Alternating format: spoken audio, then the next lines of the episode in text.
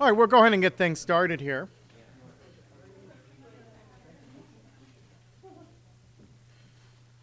Good afternoon. My name is Henry Jenkins. I'm the director of the Comparative Media Studies program here at MIT, and uh, happy to welcome you on behalf of David Thorburn, the, develop, the, the, the organizer of the Communication Forum. He's on leave this term, and I've sort of stepped in to fill his shoes at presiding over these events. Um, this event is one that I think is uh, very special to me, that I felt for some time that academic institutions should be involved in dialogue with uh, the, the, Christian movements around the country, that it's very important for us to have communication and respectful listen and hear from each other, that, that, that particularly in the, in the kind of divisive political climate that our country has been in for the last eight years or more, it's all the more important that we hear and listen and understand a range of perspectives around the country, some of which don't often necessarily get brought into a university space. What I'd ask in the program today, we're, we're bringing people who represent different perspectives within the evangelical movement as well as scholars who are looking at it. And that seems like a very important thing for an academic institution to be doing not, you know, we, I'm sure there are people in the audience who don't necessarily agree with everything that's said by every speaker in the podium. I suspect that not all the people on the podium would necessarily agree with each other. That the most important thing we can do is to respectfully listen, talk about our disagreements, but do so in a way that's, that expresses an eagerness to learn and understand from each other. That we need to understand why we may disagree or why we may agree with each other more than we need to, to necessarily make sure that everyone feels the heat of our disagreement. This program was designed to be about the evangelical use of media, which is a topic that I've written about, as well as some of the panelists up here. And it seems to me that it's a very important topic for us to consider. These are very powerful organizations. They exert enormous role in, the, in popular culture today. There's an entire parallel media industry out there that produces a large number of stuff that touches a large number of people in very powerful and significant and meaningful ways that we in the media studies world need to understand better than we do. It in fact shapes, in fact, it can contribute, understanding that space can in fact contribute to our understanding of many other significant issues that we work on regularly, such as how, uh, how niche media works and how different niche audiences, how viral marketing works, how, how different uh, communities of interest use media and use the forms of popular culture to express to themselves their core values and their core beliefs. So that's the spirit in which I hope we can enter into today's discussion. Um, that said, let me, I wanted to thank Tim Stoneman uh, for, help, for helping us organize the panel today. Uh, Tim is a National Science Foundation postdoc fellow in the Science, Technology, and Society program here at MIT, and he does historical work on evangelicals, media technology, and globalization. I also want to then turn, o- turn you over to our moderator for tonight's event, the Reverend Amy McCreath. She is a coordinator of the Technology and Culture Forum and an Episcopal chapel, chaplain at MIT. She's a graduate of Princeton University and the University of Madison, as am I, and holds a Master's of Divinity degree from Seabury Western Theological Seminary. Thank you.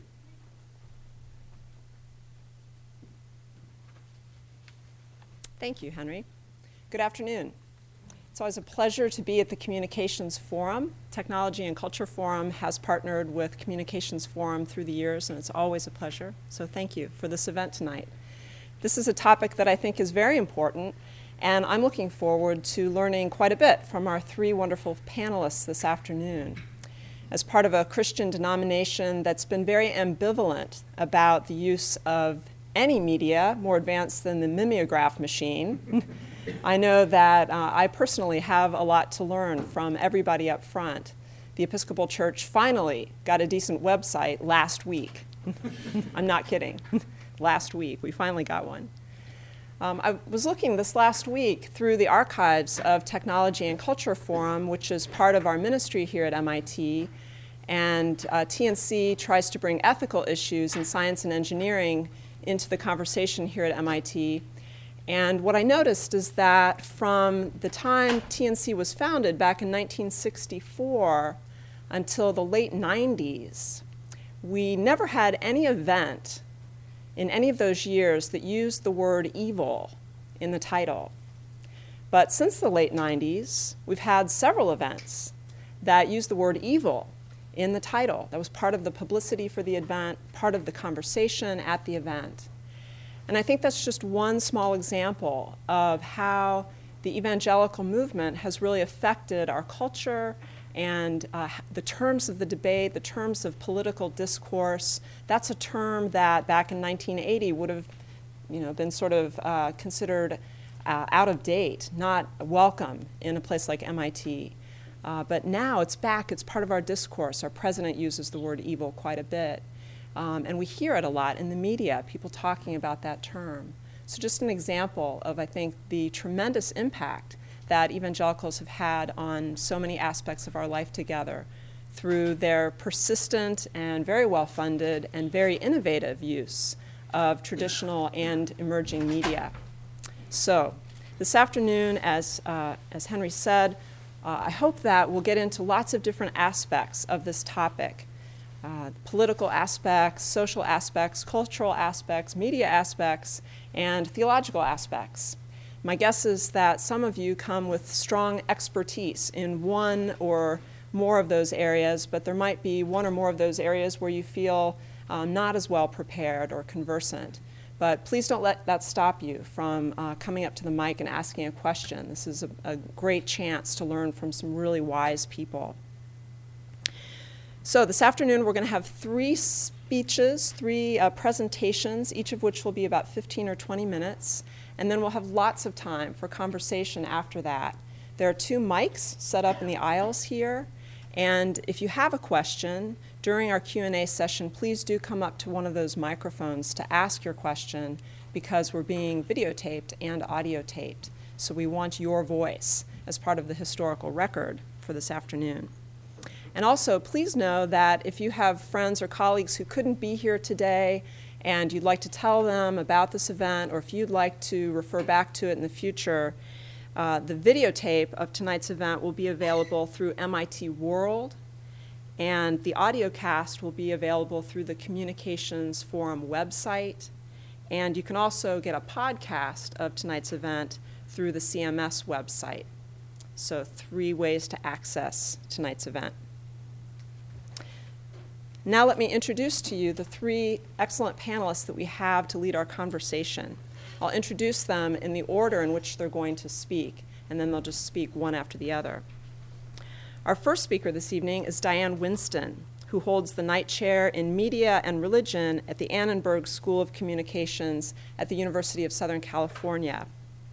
She is the author of Red Hot and Righteous The Urban Religion of the Salvation Army and co editor of Faith in the Market Religion and the Rise of Urban Commercial Culture. So, welcome, Diane. The second speaker tonight will be Gary Schneeberger. Gary is a special assistant for media relations to Focus on the Family founder and chairman James Dobson.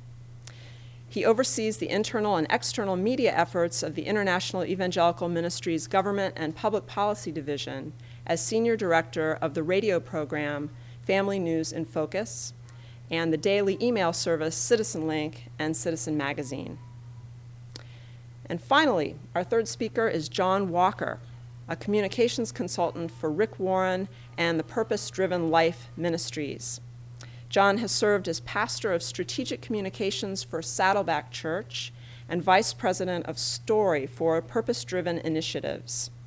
John is the founding editor of Rick Warren's Ministry Toolbox and the principal author for a book on Christian ministry called Better Together. So, welcome to all of our speakers, and we'll begin with Diane.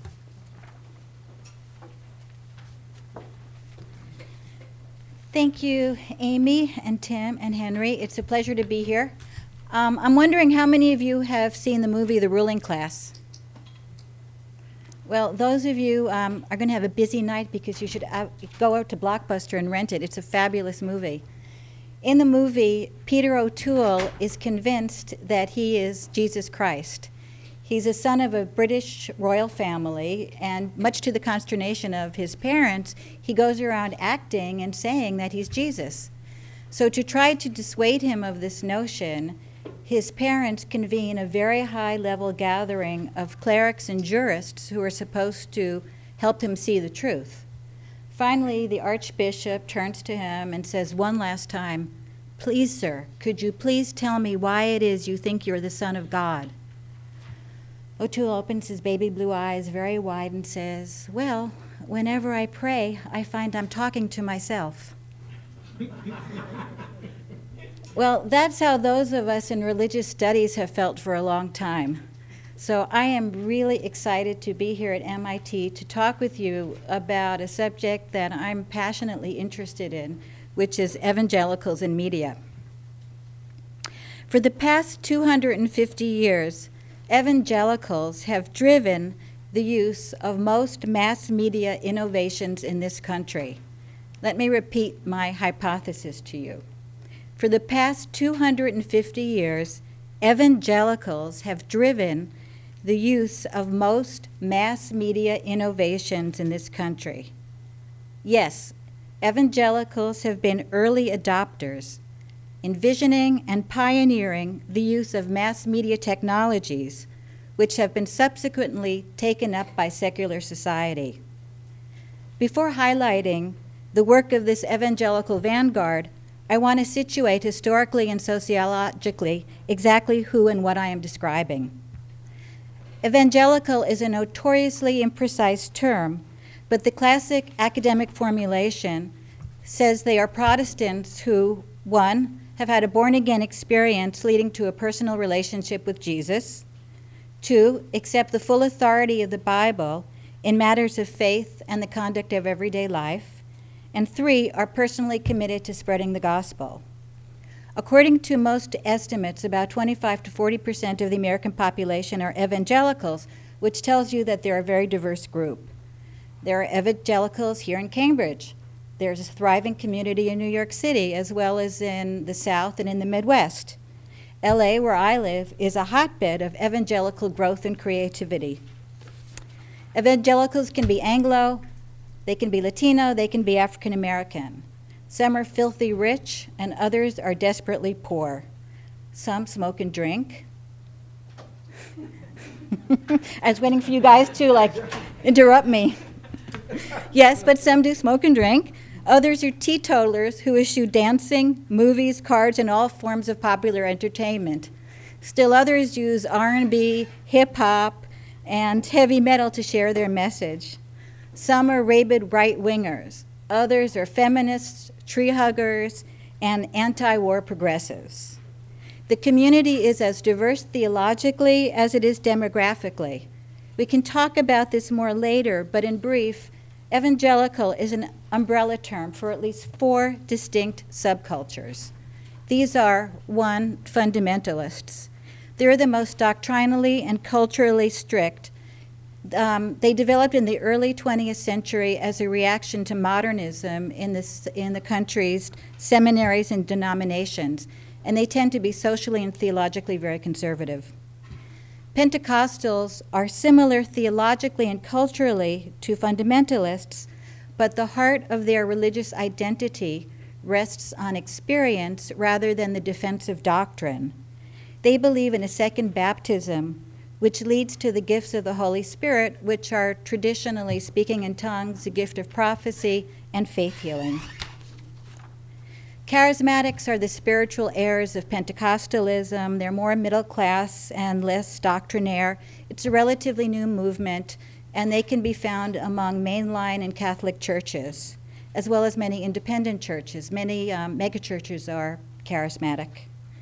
And finally, neo evangelicals are a splinter movement within fundamentalism. Starting in about the 1940s, um, they retain the basic tenets of the faith, but they're not traditionally anti intellectual, nor are they world denying.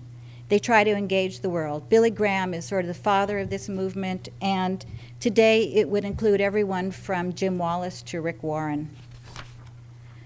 Now, I wanted to give you some background as to who evangelicals are today.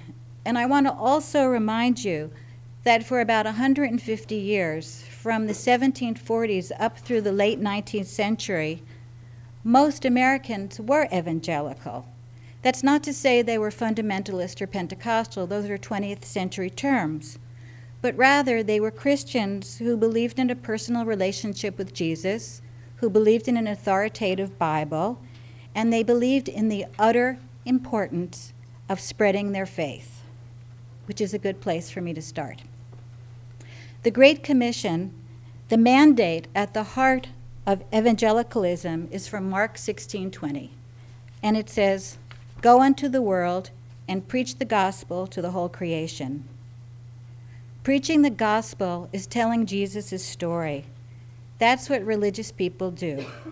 They tell stories that make sense of the world and offer meaning for our lives. And most of them think or hope that by sharing their stories, they will convince others of its truth.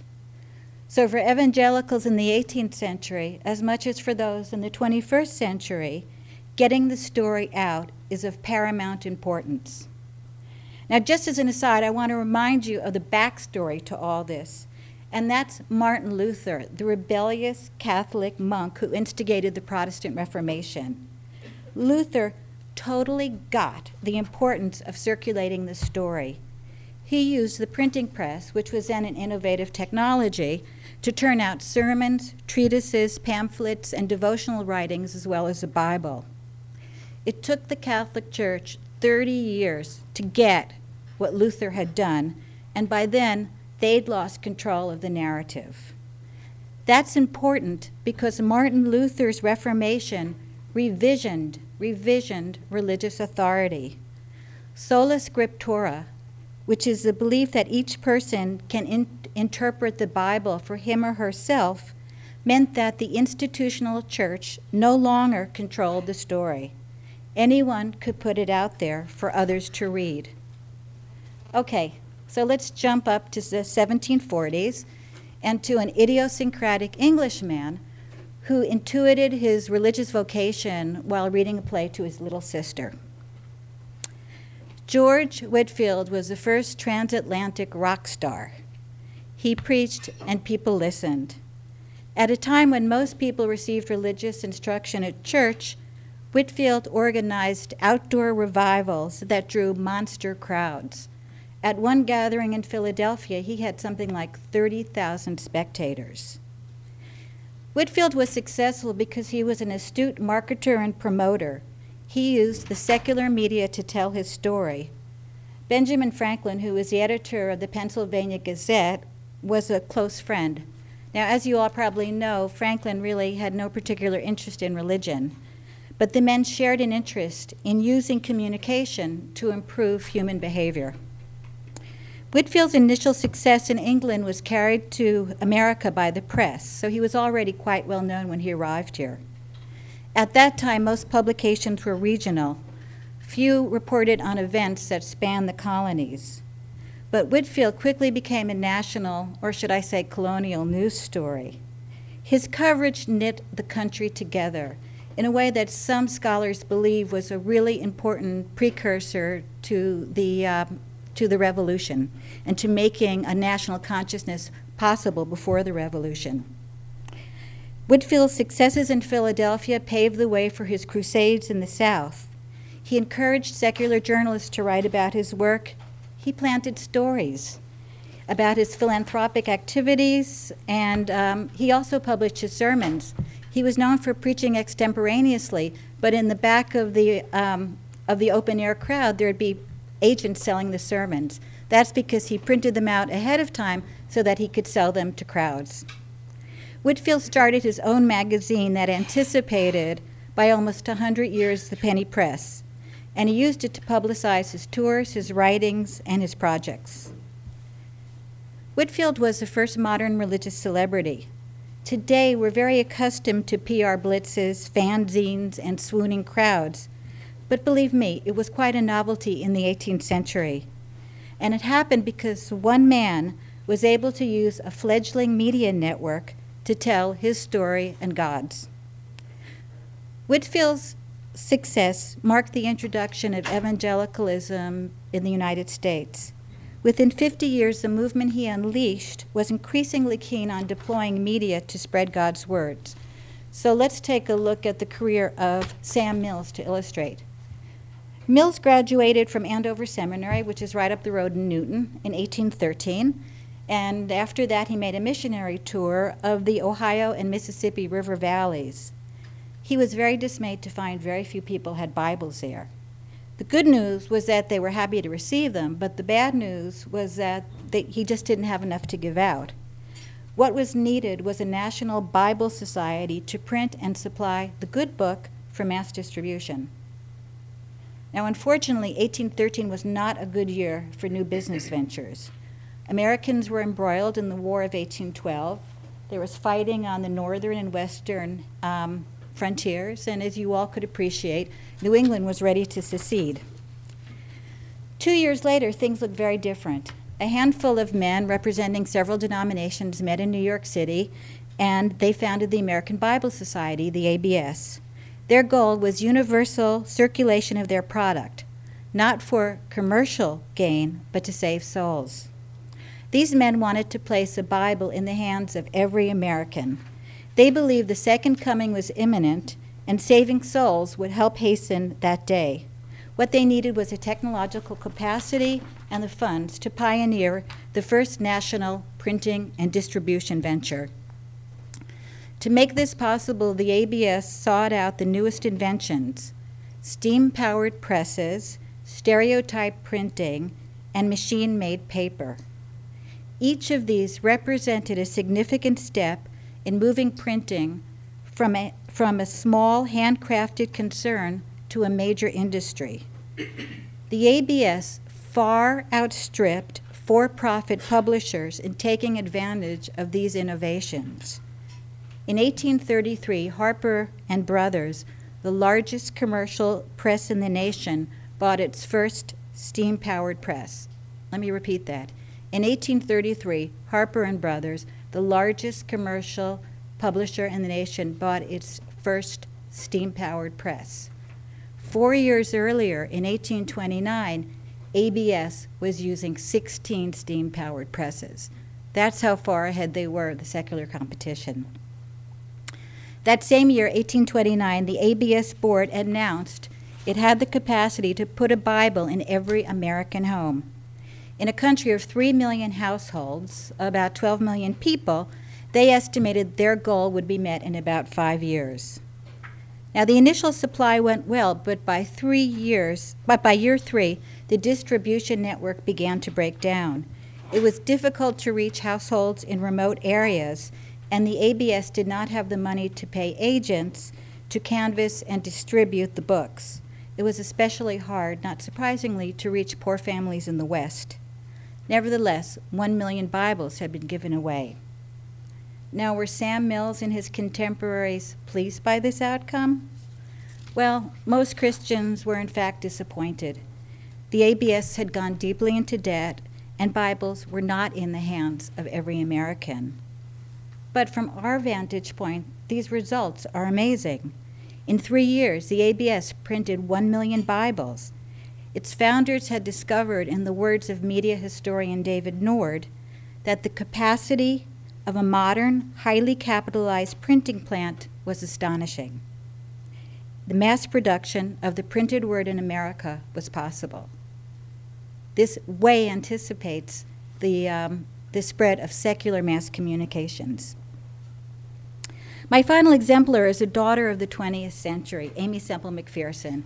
And as some of you may know, um, PBS has followed my example as they just broadcast a documentary on Aimee this past week. Sister Aimee, as she was called, began her career as a Pentecostal itinerant evangelist in the 1910s. She held revivals wherever she could. In the years before and during World War I, she traveled in her gospel car, often sleeping and writing sermons in the back seat. She easily developed a following among the faithful. Then, as now, there weren't a lot of women evangelists, and she tended to attract very big crowds. In 1923, Aimee settled in Los Angeles, and she built a huge um, building, Angelus Temple, which at the time was one of the biggest. It sat 5,000 people, and she packed every service. She filled every seat because she adopted elements of popular entertainment to attract the unfaithful as well as the faithful. Her illustrated sermons were stage productions enacted with music, costumes, scenery, choruses, and lots and lots of melodrama. One of my favorite Aimee stories is that she rode a motorcycle from the back of the sanctuary right up onto the stage. Other evangelists had dramatic aspects in their sermons and altar calls, but Aimee really took it to a whole new level. Like other religious leaders, Sister Aimee had her own newspaper and her own, ma- and her own magazine, but she jumped to the next step. She was a broadcast pioneer. In the early 1920s, when radio was in its infancy, she became the first woman to broadcast a sermon on radio. In 1924, she became the first woman to own a broadcast license. Um, on Sundays in LA, you could hear her voice from one city to the other, from one side of the city to the other side of the city, as she was one of the few people who were on radio in those days, but she also was a very compelling speaker. And her national reputation was solidified through her radio work. McPherson died in 1944, but she had already purchased land to build a television station. She planned to extend her ministry with this next innovation. This was, as you all know, a good decade before television was, had penetrated most American households. But Sister Aimee already saw what the future looked like, and she was going to uh, get a jump on it. There's widespread perception among many secular Americans that's aided and abetted by our news media that evangelicals are unsophisticated. Nothing could be further from the truth. From a media standpoint, evangelicals have been pioneers. From George Whitefield's skillful manipulation of the burgeoning national press to the ABS's mass distribution of Bibles to Sister Aimee's use of the broadcast media. Evangelicals have harnessed the power of communication to spread God's word. And I haven't even mentioned their early and ongoing use of film and television, video cassettes, DVDs, video games, and podcasts. It would be a mistake, albeit understandable, to think commercial interests have been the sole driver of media use in America. But the desire to spread God's word has been an even greater motivator. Thank you.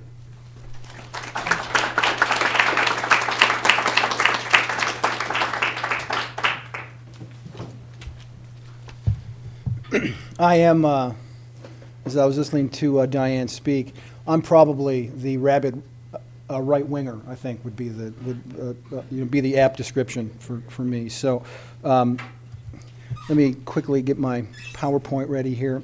I um, thank you really for having me out here. Um, it, it is a um, it is an honor um, to wait for my PowerPoint to open up. Let me say, as it opens up, the um, I was a little bit, as someone who works to focus on the family, I was uh, I was a little bit nervous about coming out here to MIT, and I say that because Focus on the Family has a little bit of a reputation as perhaps being very conservative. MIT has a reputation of perhaps not being very conservative. So, my greatest worry, and please don't think me vain for saying this, my greatest worry really was what to wear when I came to MIT. So, I consulted with my wife, who is the fashion maven of the family. And as you can see, we settled on the cream pie and rotten tomato retardant blue pinstripe. so, I am prepared for anything you might throw at me, figuratively or literally. Um, it's a little known fact, actually, that I've got some liberal street cred myself. Um, I don't talk about it often, but I feel I can share that with you. Um, and, it, and, it, comes from the very subject that we're here to discuss tonight, and that is evangelicals in the media. Uh, one of my jobs at Focus on the Family is to oversee uh, a daily email and website news service called CitizenLink. And um, I'll talk in more detail about that in a few minutes. But for those of you in the audience who consider yourself liberals, please don't think I believe everyone who goes to MIT or teaches at MIT is liberal. But if you self identify with that side of the ideological map, let me say to you so we can start on, on common ground that you can understand that folks like me bear some of the same scars that folks like you bear. Um, I did a story a few years back on someone you may recognize. Her name is Ann Coulter. I interviewed Ann about her book, How to Talk to a Liberal If You Must. And in the course of that Q&A conversation, we had the following exchange, which I'll read to you from the screen here. Me, I'm in. Are you a Christian? Her response. Are you a moron? Yes, of course. Where'd you think I got that zesty stuff about abortion and traditional marriage? The Nation magazine or the Koran? So, Ann doesn't like me any more than she, you know, like some of you in this room. So, we've got that, that solidarity. Um, it's, this is an interesting time for me to be here to discuss this subject because it was just last week that Focus on the Family celebrated its 30th anniversary. And the date that commemorates the founding of the ministry in 1977 is March 26th, and that was the day that Dr. James Dobson, my boss, aired his first Focus on the Family radio broadcast. Um, and he aired it from a one room uh, office in Southern California. And it was probably heard at that time, I don't know what the Arbitron numbers show, it was probably heard at that time by fewer people in, our, you know, in this room right now, and certainly by fewer people that are going to hear this when it gets on the, you know, the internet. Uh, I won't go into a lot of detail about how that first broadcast came to be because there are other places, frankly, where that detail is available. Um, uh, it's been quite well documented, in fact, in a book, uh, Dr. Dobson's authorized biography called Family Man, which describes not only how the broadcast came to be and how the ministry came to be, but how those both have grown through the years. And, um, but I will say in broad brushstrokes just this. When Dr. Dobson did his first broadcast, he was a child psychologist. He is not, contrary to popular opinion, a reverend. He is not an evangelist. He is a child psychologist by trade. And um, he was working at the USC School of, of uh, Pediatrics, of, uh, uh, you know, doing research there on that subject. He had also written a book called Dare to Discipline, uh, which one reviewer described like this when it came out. It is, quote, a blend of biblical principles, Christian psychology, common sense, a nostalgia for the 1950s, and a conservative reaction towards some of the more liberal social uh, developments over the prior couple of decades.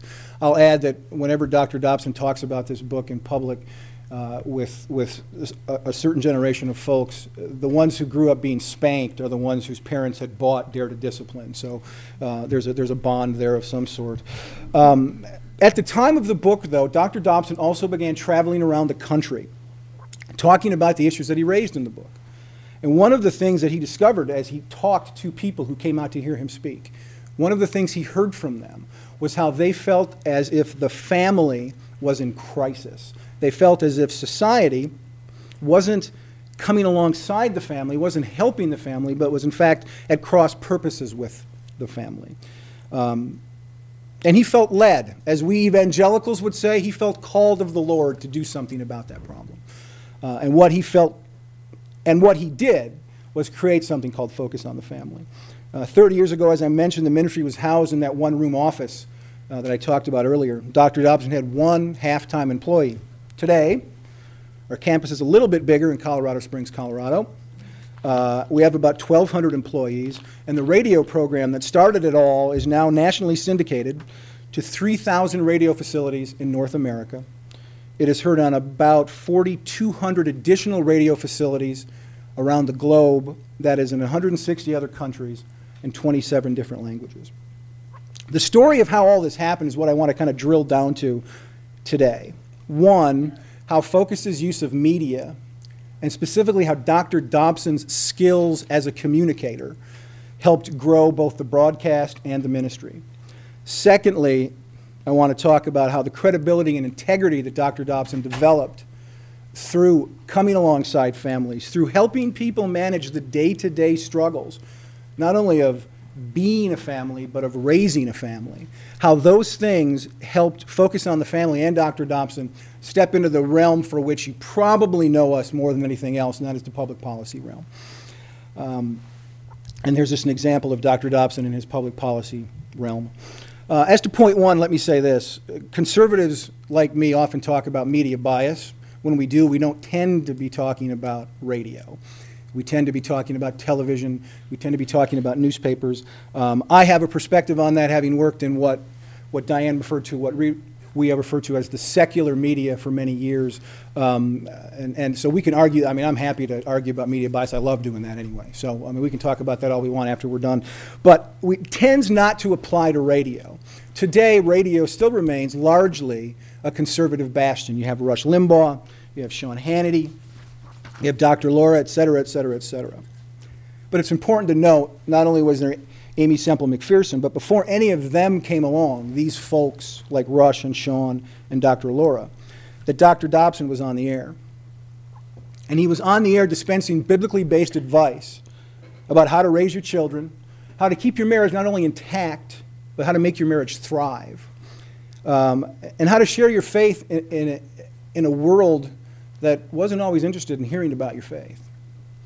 He was a pioneer in the field of not only Christian radio, but in conservative radio. Uh, how did that happen? We believe it happened because Dr. Dobson didn't just kind of lecture from the Bible. There's a place for that. He didn't um, uh, just kind of tell people what they should think. He brought people on the show who had stories to tell, and he himself told stories. And they told stories about things they'd struggled with in their lives and things that they'd overcome. And often people cried during those broadcasts. And there was, there was an emotional connection. Dr. Dobson, throughout the history of the Focus on the Family radio uh, program, has not just connected with people theologically, he's not just connected with people ideologically, he's connected with people emotionally. And that has inspired people. That then led people to go, wow, we want more of what this guy and this organization have to offer. So, in the best biblical King James uh, tradition, a lot of begetting started to occur. The daily radio show begat shorter form radio commentaries, now heard by more than 220 million people every day, including the translation of the program that's carried on state owned radio stations in the Republic of China. The logo on the left, still our logo. You can tell we are indeed 30 years old. The logo on the right is the Chinese adaptation of that. Um, the audience's desire for other content formats begat not only more books from Dr. Dobson, he has written about 40 to date, but a series of other publications, many of them targeted to specific age groups and people groups and interest groups, whether that be preteen girls, or parents looking to help their kids make wise entertainment choices. And that's just part of the begetting. Still got some begetting going on. Uh, then came special radio and television programming for children, like the Adventures in Odyssey show, and even full scale, old time radio drama theater like your grandparents used to listen to around the hearth. Um, uh, again, uh, very dramatic ways to connect people with the core message of what we're trying to bring to them technology, as we've already talked about here, has driven much of the begetting that we've been through through the years. We're on the internet now. Our website doesn't look that good either, but we, we had it done more than a week ago. But it's still, uh, it's still a work in progress. Um, you can even get Dr. Dobson now on your iPod if you'd like. And even as I speak, we are looking for ways to expand our content offerings in on demand areas like cable and satellite television on demand, cell phone usage. Um, one of the things I read about, um, uh, something about the MIT communications area here, is that the idea is to train people for jobs that don't yet exist. Whenever that happens, we want to be you know, find a place to put our media in those channels wherever that happens. So that's, you know, we're constantly looking for ways to put the information that people crave from us into new formats so people can absorb it. But the important thing to remember through all this is that no matter how much technology is available to us, no matter what the delivery mechanism has ever been, whether it's been book or iPod, the essential message has always been and will always remain this, and that's Dr. Dobson's passion for people. What he offers is truth, heart, and hope to families. That will always be at the center of what we do media wise that explains, I think, why we're still having an impact 30 years into it and why I think we'll continue to have an impact 30 years down the road. Um, to give you an idea of the kind of impact that we've had, I want to read a letter that we got just a couple of weeks ago from a listener in China where they've updated our logo. Um, two things to keep in mind as I do this. One, it was translated from the Chinese into English, so some of the syntax and grammar is not going to be good. So for all you editors out there, just take a deep breath. It's going to be okay. We'll get through it fast. We'll get through it together. Um, and uh, also, for some reason, and I'm not even sure, Dr. Dobson in China is known as Dr. Du. So the references to Dr. Du in the letter are all about Dr. Dobson. But here's what the letter says Modern life in a big city has always been crowded and noisy. People get tired and frustrated easily, lacking good taste for a decent life. Yet when I listened to Dr. Du's program, I realized there got to be a better way to live. The length of this program is very short, but every minute seems so precious.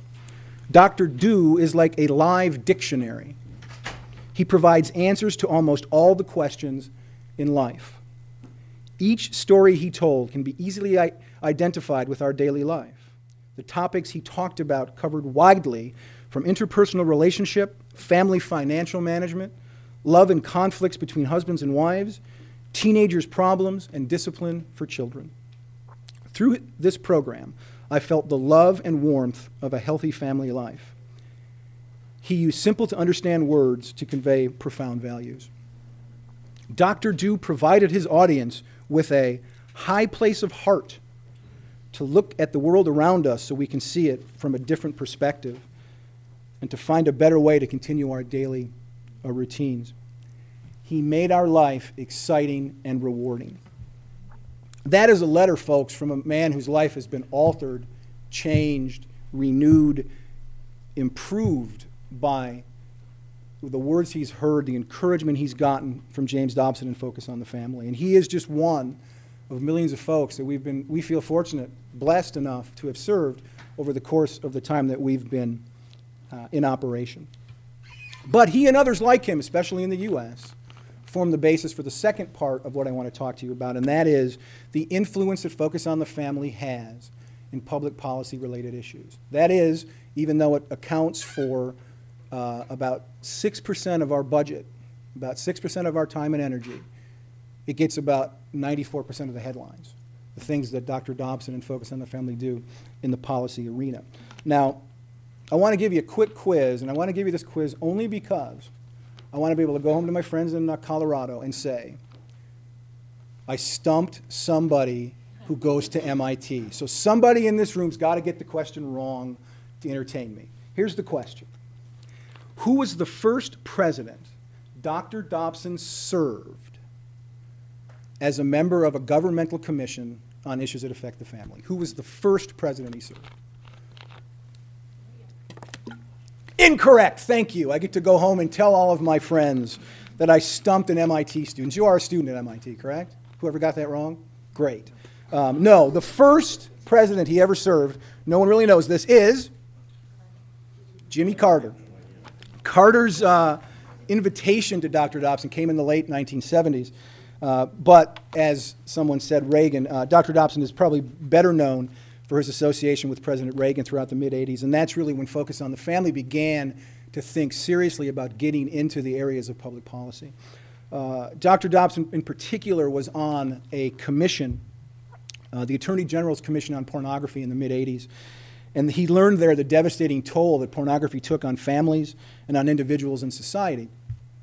And that's when Focus on the Family moved very noticeably into the public policy arena. And to do so, we created media channels that allowed us to communicate our concerns, to communicate to our constituents issues that matter to them on that front. First came Citizen Magazine, launched in 1987, currently uh, out to about 50,000 subscribers nationwide. Then came Family News in Focus, a daily uh, radio news program heard by more than 2 million people in the U.S. every day.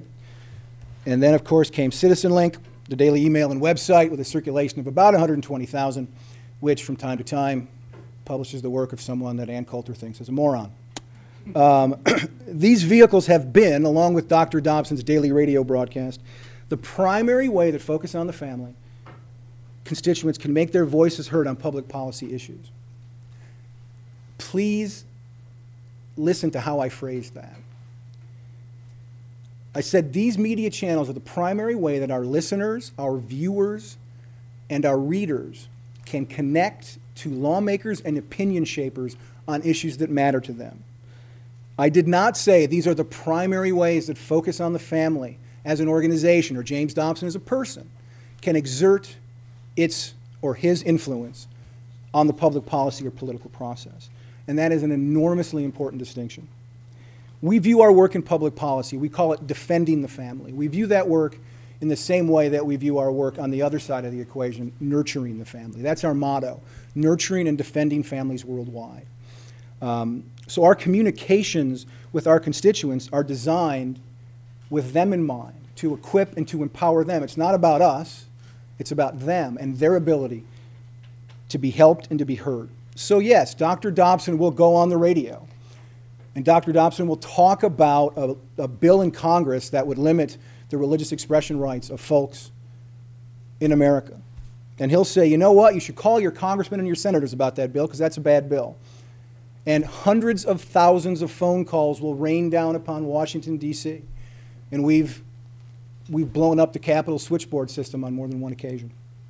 Citizen Link will, do, will offer readers a way to express their outrage, their shock, their disgust at something like Janet Jackson's Super Bowl halftime show performance. And overnight, 100,000 emails will show up in the inboxes of the FCC commissioners. And that will lead over the course of time to uh, a tightening of the agency's enforcement of laws already on the books against broadcast indecency. Understand when that happens, it's not a case of our muscles being flexed. It's a case of our constituents' muscles being flexed. If you need a metaphor, consider us the Nautilus machine, the ab lounger, the uh, uh, Bowflex. All we're doing, our role is to give constituents the tools they need to exercise those muscles. Uh, I'm going to finish with a letter from a constituent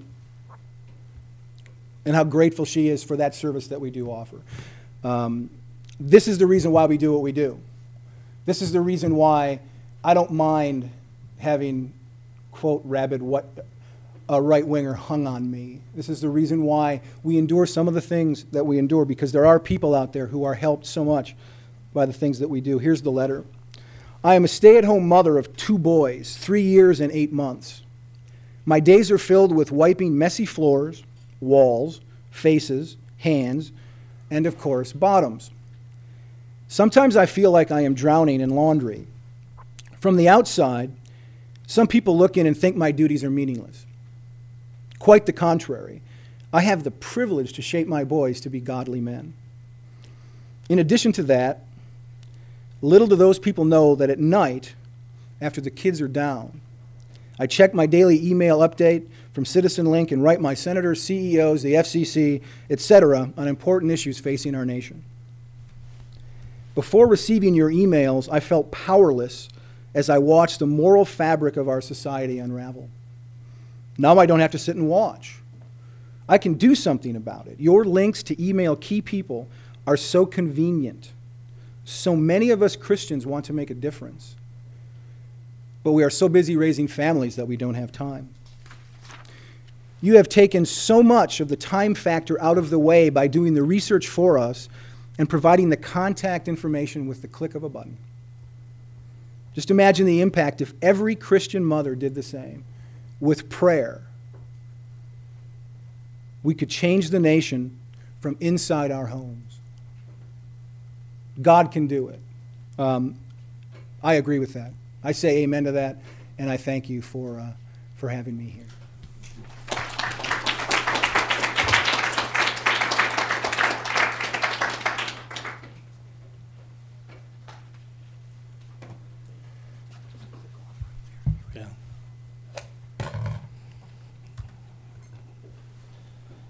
My name is John Walker, and um, I too was trying to figure out what to wear here to MIT.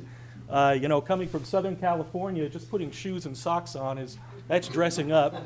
Uh, and I went ahead and uh, I went with uh, trying to be a little, you know, more dressy. I figured it's the East Coast, and uh, anyway, I uh, see I could have been more casual. Um, wanted to start off. I'm going to bring the mic over here. I'm going to stand over here. Just because, you know, again, California, we like to be different. I'm going to start off here. Um, first of all, uh, uh, I just wanted to let you all know uh, now, these are my kids. You know, I had to leave them. And I know you're thinking, why is he bringing his kids here? Now, the, the oldest, the one in the back there, he just got a math award. And I'm thinking he may be a future MIT student. In fact, uh, his grandfather, my father-in-law, has a PhD from MIT. He got back in the early '60s. Now, the youngest here, he uh, he plays Superman all day. He's going to be the actor or whatever. Plays Superman all day, but at the end of the day, he's just a little boy. I figure, what he's right for Harvard. You think so? Is that, is that the way that would go? Now. Okay, closer to the mic. Now, I was told, you know, I took math tests when I headed off to college, and uh, my entrance exams, I passed about fifth grade math, and that's when uh, they said that uh, you're qualified to be, uh, you know, a journalist. So uh, I became a journalist. And uh, I was told that I wasn't uh, allowed to mention my particular alma mater uh, while I'm here, but uh, so I'm not going to mention what it was. Uh, but uh, anyway, I did get a good, good education there. I wanted to talk a lot about what churches are doing as far as using media, um, and I'm gonna I'm gonna move from local to somewhat global, and then what we sometimes call glocal, which is the fact that now that we have the internet and so forth, whatever is done at the local level really goes global almost immediately, and so it's a it's a global kind of thing. Um, one of the things, obviously, that uh, that is utilized is is PowerPoint uh, things like this. And, and one of the reasons I'm wanting to show a couple of things like this is because it has an impact on us that we don't necessarily notice. You begin using PowerPoint presentations like that, it makes it easier for people to take notes. You're guiding what the notes are, but you walk into most churches nowadays and you won't see hymnals, okay? Because hymnals uh, are put in the back storeroom because people are putting the words of the, uh, the lyrics are up there and people are following them on, the, on PowerPoint. Um, you won't see a lot of Pew Bibles anymore unless you're in a very older conservative church because the verses are put up on PowerPoint. Um, you get a lot of things like this uh, where you have uh, stagecraft going on, where people are using all kinds of illustrations. The impact on this is that people are coming and they're expecting to be more entertained. Uh, they're expecting to have analogies, uh, stories, and things like that to keep them going.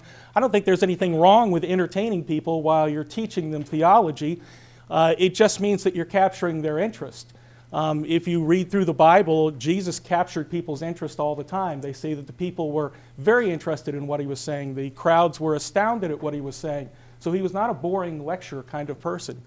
But what this also means is that to put together a talk like this, it may have required four or five people, a graphics team and so forth, uh, half a week to put that together. That has different impacts on your staff, where you're putting staff time as opposed to, say, counseling and things like that. Uh, of course, Rick Warren, uh, who's a guy I worked with for the past seven years, you know, he was known, now it's popular to come out and preach like this, but Rick was preaching like this 20 years ago. That's him in the pulpit, you know. Uh, uh, you know you work for Rick Warren when I put a tie on a couple of years ago, and my oldest son said, What is that? You know? um, now, what we have here is this is Saddleback uh, on a Sunday morning on a weekend service, and you see we have the big jumbotrons. And uh, again, the reason I wanted to point this out as far as media, okay, so, so a local church is using this, but you know what we discovered is that when people were in there, even though Rick is right there in the pulpit in the center, when people were watching this, it didn't matter whether it was by video or live, they would look at the Jumbotron. Okay, and so they began to be used to watching the screen more than the person there. Well, that opens up a lot of things as far as whether you're going to use video and things like that.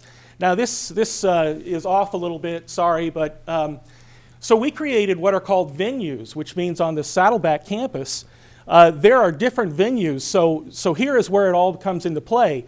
Uh, the praise venue is, for instance, uh, my wife's favorite one, and that's, that's a tent that we have set up, and you go in there, and it's, uh, excuse me if this is politically incorrect, it's like a black gospel. Uh, it's African American, uh, uh, a lot of um, African Americans in there, and we, uh, you know, it, it's just really a good time. Um, you know, my wife brings a tambourine, you know, and doing all that.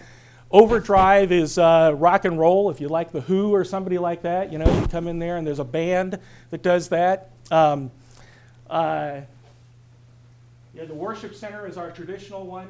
Um, this one over here that uh, is, uh, you can't quite see it there, but it's uh, Ohana.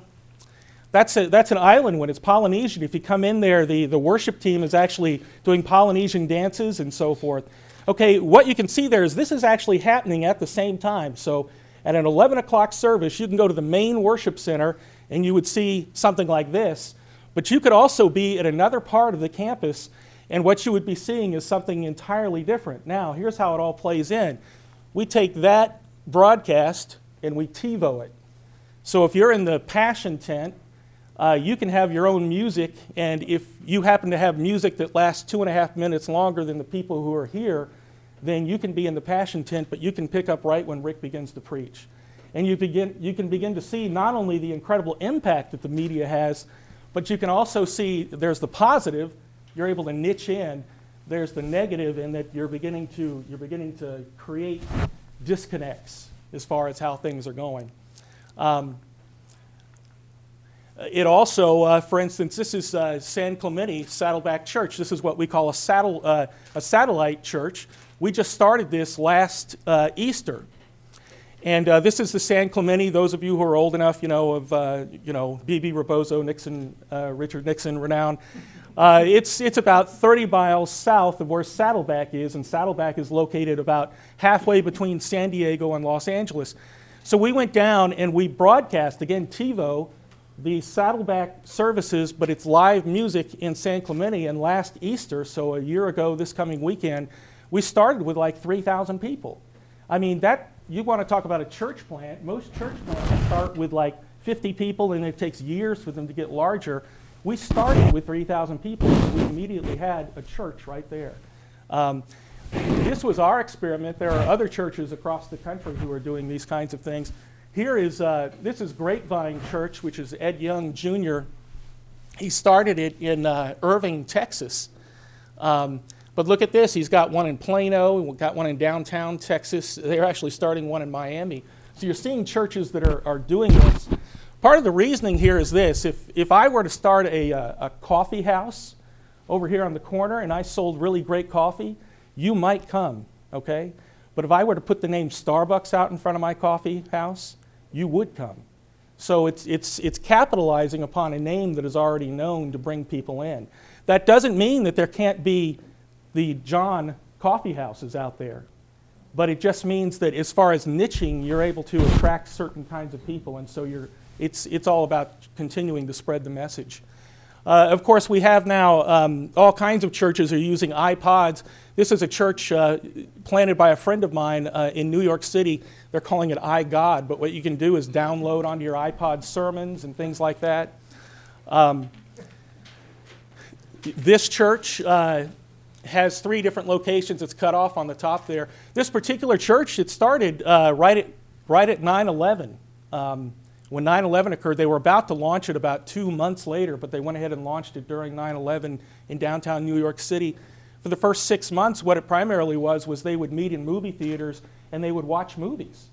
And then they would talk about the theological implications within the movie, and that's how they began this particular church. Um, you have, uh, um, this is not showing up well, but uh, I'm sorry, I just cut and pasted some of these, and I couldn't find a good slide on this, but this is actually uh, David Yonggi Cho, okay? Probably one of the largest churches in the world. It's in Korea. They probably have four or 500,000 members. All right, and they use uh, webcast for it. They do not have a facility where you could bring all the members in. In fact, uh, I was part of an interview with, uh, with him a couple of years ago, he actually encourages young people not to come to the church building because they just don't have places for them. He encourages them to meet in homes and watch the webcast, and they have built their entire church on small groups. And so that's another example of how media is used there, and that's how you can have a church of three or four hundred thousand people. Um, you have churches that are getting RSS feeds and all kinds of things that can automatically go places. Um, this is uh, Saddleback. Saddleback, by the way, has a membership of somewhere around 22,000. So it's a uh, pretty large church. Um, this is our bulletin. It's an electronic bulletin. We no longer have a, a, paper bulletin. If you're used to going to churches and you, you, know, you have all of that, we send it out electronically. If you don't have an email address, you don't get the bulletin. You know, but uh, that's how we connect in. Um, we have uh, on our website, for instance, these are all small, small groups, support groups. Uh, so you can go in and you can immediately hook in and find small groups. Um, this is something, uh, a, a church uh, called Granger, which is up uh, in Indiana. Anyway, these are classified ads. You can actually go on and you can, you know, meet people or not meet people, but sell things to people and so forth. Um, so here, here, uh, this again is Saddleback, but so worship services are very, very different. You know, I mean, here you've got the jumbotrons, you've got, uh, you've got um, choirs that are in here. This is actually part of the praise uh, service that I was talking about. Uh, you've got all kinds of um, uh, orchestras, instruments, and things like that, that that people are using. That leads into all kinds of media licenses, and you know, what are you going to do when you put it on the web website and so forth. Um, uh, you know, I stuck this in here. I'd like to say what I did. You know, my, my one thought was, you know, you traditionally think of church as the organ is how you drive things, at least those of us who are old enough to remember that. This is probably the instrument of choice now in the church. Actually, I stuck that in there too. That my wife gave that to me for, uh, I just had my 49th birthday, you know, old guys can rock, you know, so I just got that. So, anyway, um, this is, uh, this is uh, a church called Mars Hill Church, um, which is up in Michigan. Now, what they have done, Rob Bell is the pastor there. It's, it's a Gen X church, but he uses so many, um, so many little video things on the jumbotron that he has created this ministry. And this is another thing where I'm moving into kind of the global thing. You've got these churches that then are, are doing things that are so innovative that they begin to they begin to influence all kinds of other churches. Uh, so he created this thing called Nooma, okay, which you can go on and you can actually download. They're like little shorts. Uh, um, you know, it would be something about uh, um, why does this happen? Why does evil happen in a good world? And it's a 90 second video that he's done for his local congregation. But some other congregation can go in here, and if you go through and you know put in your password and all, you can download it uh, for you know 99 cents or five dollars or whatever, and use it in your your worship service. There's a whole cottage industry then that grows up. This is called IFX Worship. A friend of mine started this. This is his Easter stuff. These are all PowerPoint backgrounds. Okay, so if you're a smaller church, you can go and you can download these PowerPoint backgrounds, and then you can put your PowerPoint presentation to these things, and you don't have to do it. But there's this whole resource uh, thing that begins to fuel from here. One of the things that, that Rick Warren has done has kind of changed the way that we uh, we fund missions. Uh, okay, I'm a Southern Baptist. The way that we have done it is a cooperative program where all the churches contribute money and then we send missionaries out. Uh, what some of this stuff does is by selling these resources, the church then funds missionaries that way as opposed to uh, through more donations. This would be a global kind of thing. Um, that's Kay Warren, that's Rick Warren's wife. She was very, uh, very moved a couple of years ago by a, a Time magazine piece talking about uh, the orphans of HIV AIDS in Africa and the pandemic that is there. And she's taken it on as her cause. So we created this uh, HIV/AIDS uh, website for her, but I, am you know, it, it's something that impacts the entire world as people come in and check on some of these things. Uh, one of the big things that Saddleback is, is working through now is, is peace, which the peace plan is. Um, oh, am I still walking away from the mic? I'm so sorry. Um, uh, the peace plan is uh, what what Rick is attempting to do is he's actually taking the social gospel and um, and uh, the uh, the evangelical aspects. The evangelical has they've tended to abandon the social gospel and been more at you know witnessing. This is what you would believe. He's trying to marry them back in, and uh, and with the peace, it's a global plan trying to get. Uh, hundreds of thousands of churches, doesn't matter what denomination, to line up with each other that's telling me that I'm running out of time here. It's former television producer in me, you know, keeping track of time. But what the peace plan does is um, it's looking at going out. How do you help a village? You know, first of all, you got to help with the economy. You've got to you've got to help with their medical problems and things like that. Um, we have a thing, and I, I, I, couldn't make a copy of it for you, so I put Wikipedia up here, but we have a thing called Peacepedia. And the idea behind that is that churches that are involved in the peace program can come in and just like a Wikipedia thing, they can say, you know, here are th- things you need to know about this country if you're sending a missionary there. Um, you know, you, you know, here are phrases you need to avoid and, and things like that. We can put them in. Um, uh, as far as media goes, if you look there where it says our purposes right there in the center, this was a baseball diamond essentially, and this is how Rick came up with describing the five purposes of the church based on the Great Commission and the Great Commandment. And, uh, and so this little diagram, as the use of media has gone all over the world, there is a purpose driven church in every country in the world uh, at this point. Um, and so here again, this is kind of a global thing. Saddleback Church started holding conferences to show people how to do this, and then purpose driven ministry started from that. So here is purpose driven. Um, we estimate there are probably uh, 40,000 purpose driven churches in America, which would make it, we're not a denomination, it's just this loose affiliation, would make it as large as the Southern Baptist Convention, which is the largest uh, evangelical or non Catholic denomination in the country, and then it's all over the world. Uh, and so, anyway, Purpose Driven does this. Uh, and this is leading up to something. So, Rick had been training, training pastors. Uh, here's one of the conferences that we do. Um, you have purpose driven, churches all over the world. You can see there's uh, the German website, uh, there's the Chinese website. Um, but here's my point in showing this. So you begin to have this network of churches, and this is how media is used also with both the websites and with email and things like that. Um, with Katrina, we actually had people on the ground in New Orleans before the federal government was there. Of course, that became a big criticism later, but we actually had people on the ground helping with Katrina because of the network of churches and us being able to get information to the churches. When the tsunami hit in Southeast Asia, we actually knew it was going to occur before it occurred because someone in a purpose driven church emailed us and said, This earthquake has happened, there's a tsunami headed here, and we were able to mobilize people before the tsunami actually came. This is a positive use of media, uh, you know, in, in, various ways. Here, uh, here they were going in for Katrina here. This is pastors.com. Um, this was a website that I helped launch uh, with Rick. Basically, it was him mentoring pastors, and we also uh, let people buy his sermons on there.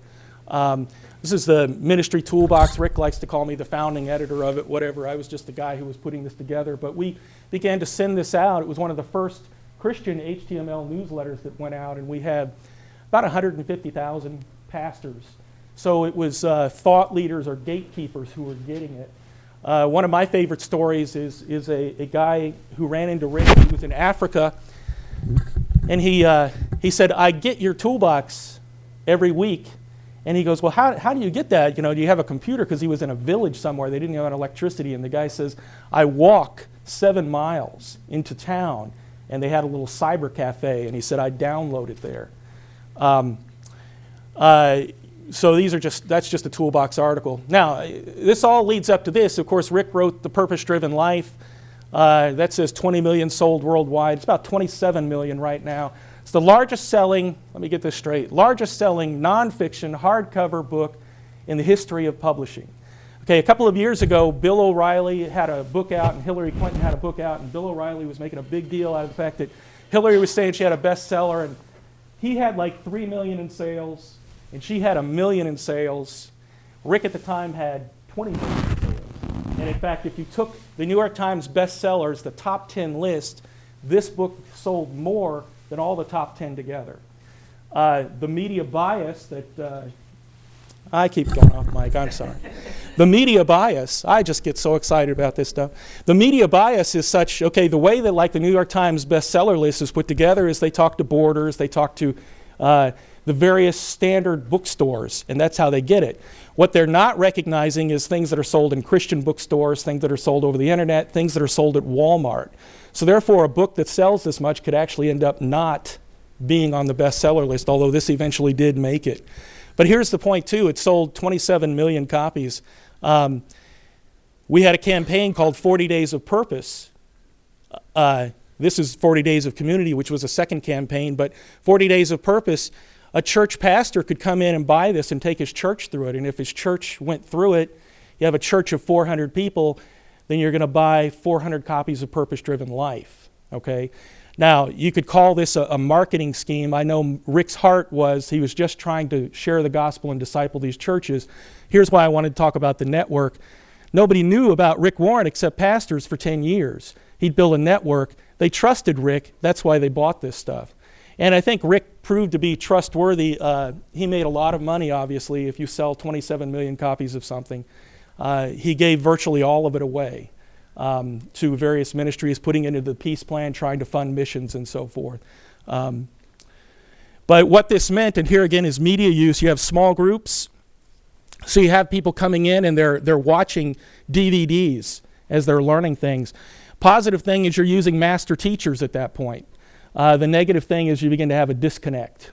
Um, um, it is, uh, if, if you see down here this little circular thing, one of the principles of purpose driven is that instead of starting core to crowd, you start crowd to core, which means, see, it's better to have 3,000 people show up in San Clemente and you have 3,000 people, uh, and you build a church from there, creating a core from those 3,000, than to have a core of 20 people and try to build 3,000 from that.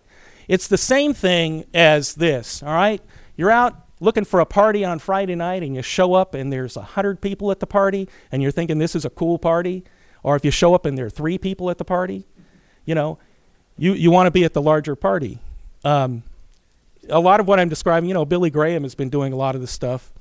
Um, I'm going to move through some of this uh, quickly here, but I, I, think this stuff is important to see. Um, this is purposedrivenlife.com. We created that you know, we don't do things perfect. I personally think that this, this was one of our greatest failures. You have a book that sells 27 million copies. This should be the greatest Christian website on the web, discipling people, but it really didn't amount to too much. You know, we've got a few sales things and all. Got these daily devotionals. That's, that's uh, what I do right now. Um, Ashley Smith, and, and this is something, and this is where you know, when you talk about uh, marketing and, and things like that, uh, Ashley Smith was the woman who, uh, you know, the, the gunman in Atlanta killed people, and then he took her captive, and then she uh, read chapter 33 of Purpose Driven Life to this man, and, and then he turned himself into the police. And here, here's the thing we couldn't have planned that.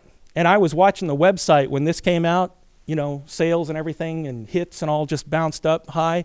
what I used to argue when we would get in some of the meetings of how do we do things, you can talk about marketing all you want. Now, I'm speaking as an evangelical. God does something like that. You know, you know, you may think it was a random accident or something, but um, but you can't plan that. And so, so what I'm saying is, I, I think one of the dangers of when we get into evangelical marketing is we forget that the Holy Spirit or God can work in certain ways and can create situations like this. Um, uh, these are things. eHarmony. Now, this was the guy who started this is a Christian, although it's not a Christian website. But the idea here is that you know you can match people up and um, uh, with what their shapes are and things like that. This is uh, Oklahoma Baptist. This is another thing that you can go on, and for $100, they give you a web template. So any church, no matter how small it is, can have its own website. A friend of mine started this. This is just a testimony thing, mostimportantthing.org. You know, people want to go on there and put their testimony on there, they can do that. Um, my utmost for his highest, one of the greatest selling uh, or greatest, most influential devotionals in the last 50 years. Uh, this is my devotional. When I mean, this is what I read every morning. I get it off the internet. Um, I'm going to go ahead and uh, jump on through some of these things. Um, in fact, I'll, I'll shut this down, and I, I, I, just want to mention a couple of other things, and then I know my time is up. But uh, um, I think it's important when you're looking at the like the strategies and things like that. How do I turn that off? Just close it. Just close it. Okay. Um, you know, the, the, the, marketing aspect that, that uh, yeah, thank you. The marketing aspect of, uh, of Christian media, there, there's a lot to be said for doing things. I think where the danger comes is you begin to move into the idea of products and resources, and, and you're doing consumer marketing and there's one church, they even sent me an email. They were looking for a, communications director. And, and in the letter, they said, Remember that people are consumers before they are committed. And I mean, uh, it just offended me to even look at that. And that's where you can get into the dangers of it because it becomes a usury approach. How are we going to get them to do it? I don't think there's anything wrong with pure marketing, and this is the problem. Marketing has gotten a bad name. The idea, for instance, of marketing, uh, say, target audiences, okay? One size does not fit all anymore. And so the church of 75 years ago, you know, where, you know, everybody would come to the same church, it just doesn't happen anymore. And so you do have to niche to the kind of people who you're trying to do. And that's a missional approach as opposed to a marketing approach. That's what missionaries do all the time. You go to a foreign country, you don't say, okay, you have to learn English and then come and learn what I want to teach you. You learn their language and you begin to learn how to do things in, in the way that they would want. So the targeting is not that bad, um, I don't think. The other thing, uh, I see, uh, there are two other things I'll mention. It's interesting that. Um, for instance, Scott Heiferman, who uh, started Meetup.com, he came by Saddleback after looking at what we'd done with Purpose Driven Life and things like that, and, and he, said, uh, he said, I learned the value of small groups from watching you all. And that's where I got the idea for Meetup.com. So there you have Christian media turning around and influencing uh, in a different way. And uh, the other thing, and this was something, I'm primarily a writer, the thing that really bothers me sometimes is I see that Christian media focuses in on the channel as opposed to the content. It's like this they see it as a function. They say, I need a letter. So you hand them the letter. And they say, I have my letter. They are not concerned about whether the letter has, is written well, whether it communicates well or anything. They have their letter. And that's how a lot of uh, the media ends up. Certainly, somebody like Focus, they're doing it right, or Saddleback and all. But when you get into, uh, it's kind of a free for all you know, nowadays. I, I was a broadcasting major at the University of Florida, and, um, you know, you couldn't just go out and make films and get them up on the internet, you know. Now people can do that, so you have people who are good at it and you have people who are not good at it. It's like when Macs came out and everybody thought that they could be a publisher all of a sudden. You've got that going on. Anyway, I may have gone a little bit long, I, I apologize, but uh, anyway, I am so thrilled to be here.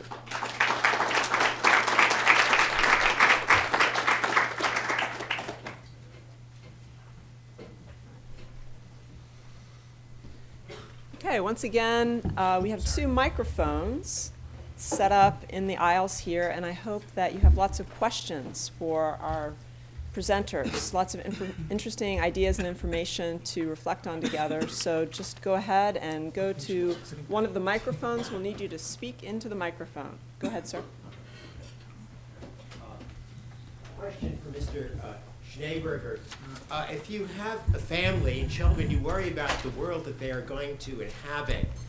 Particularly worrisome to me is the question of man made global warming, which must be an area of concern to Mr. Dobson. What is he doing about that? Is this one of his causes? And if not, why not? Thank you.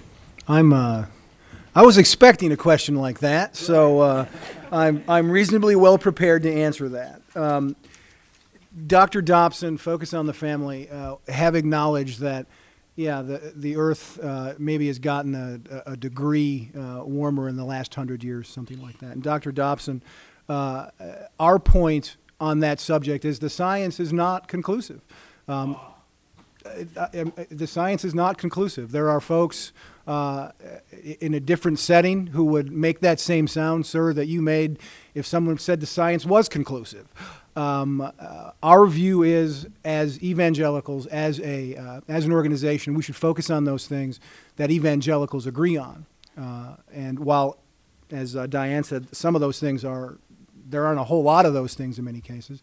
Uh, we prefer to focus on uh, things like sanctity of human life. Um, uh, defending marriage, those kinds of issues. So no, it's not an issue that Focus on the Family has taken a, uh, a, a, uh, leading stance on. That said, we recognize that evangelicals have a whole variety of different views, and that within, I mean, the National Association of Evangelicals is a group that uh, represents 30 million people who call themselves evangelicals, and we're not even saying that our position is the is the majority position in that case. We recognize people have different views. If, if people want to go pursue that as their as uh, as part of their agenda, that's great. That's not what we feel called to do.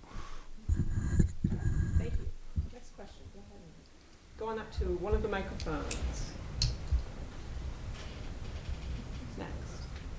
I thought I saw a hand in the middle. Yeah, just go ahead and, and take a mic. Great.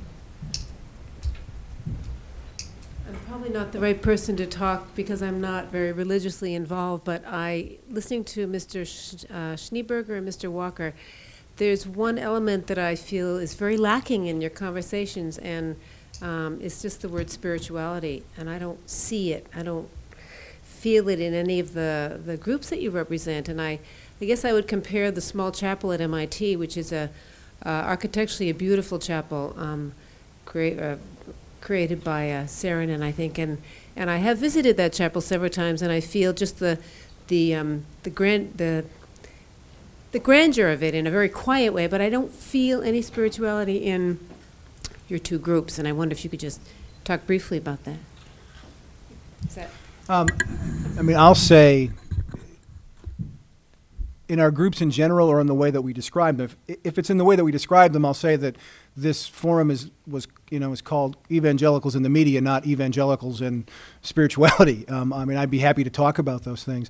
Uh, certainly, what I tried to uh, hint at or suggest in, in my time that I had was that 94% of what Focus on the Family does has nothing to do with, uh, with public policy or, or political type of things. 94% of what we do is very, in your words, I would say spiritual. We help, we counsel people biblically. We offer people uh, hope where there is none. We, um, we are definitely the, the, the number one goal of our organization, the number one reason why we have media channels, the number one reason why we have phones is our mission is to lead people into a personal relationship with Jesus Christ. From our perspective as evangelicals, there's nothing, there's no higher calling than that, nor is there anything more spiritual than that.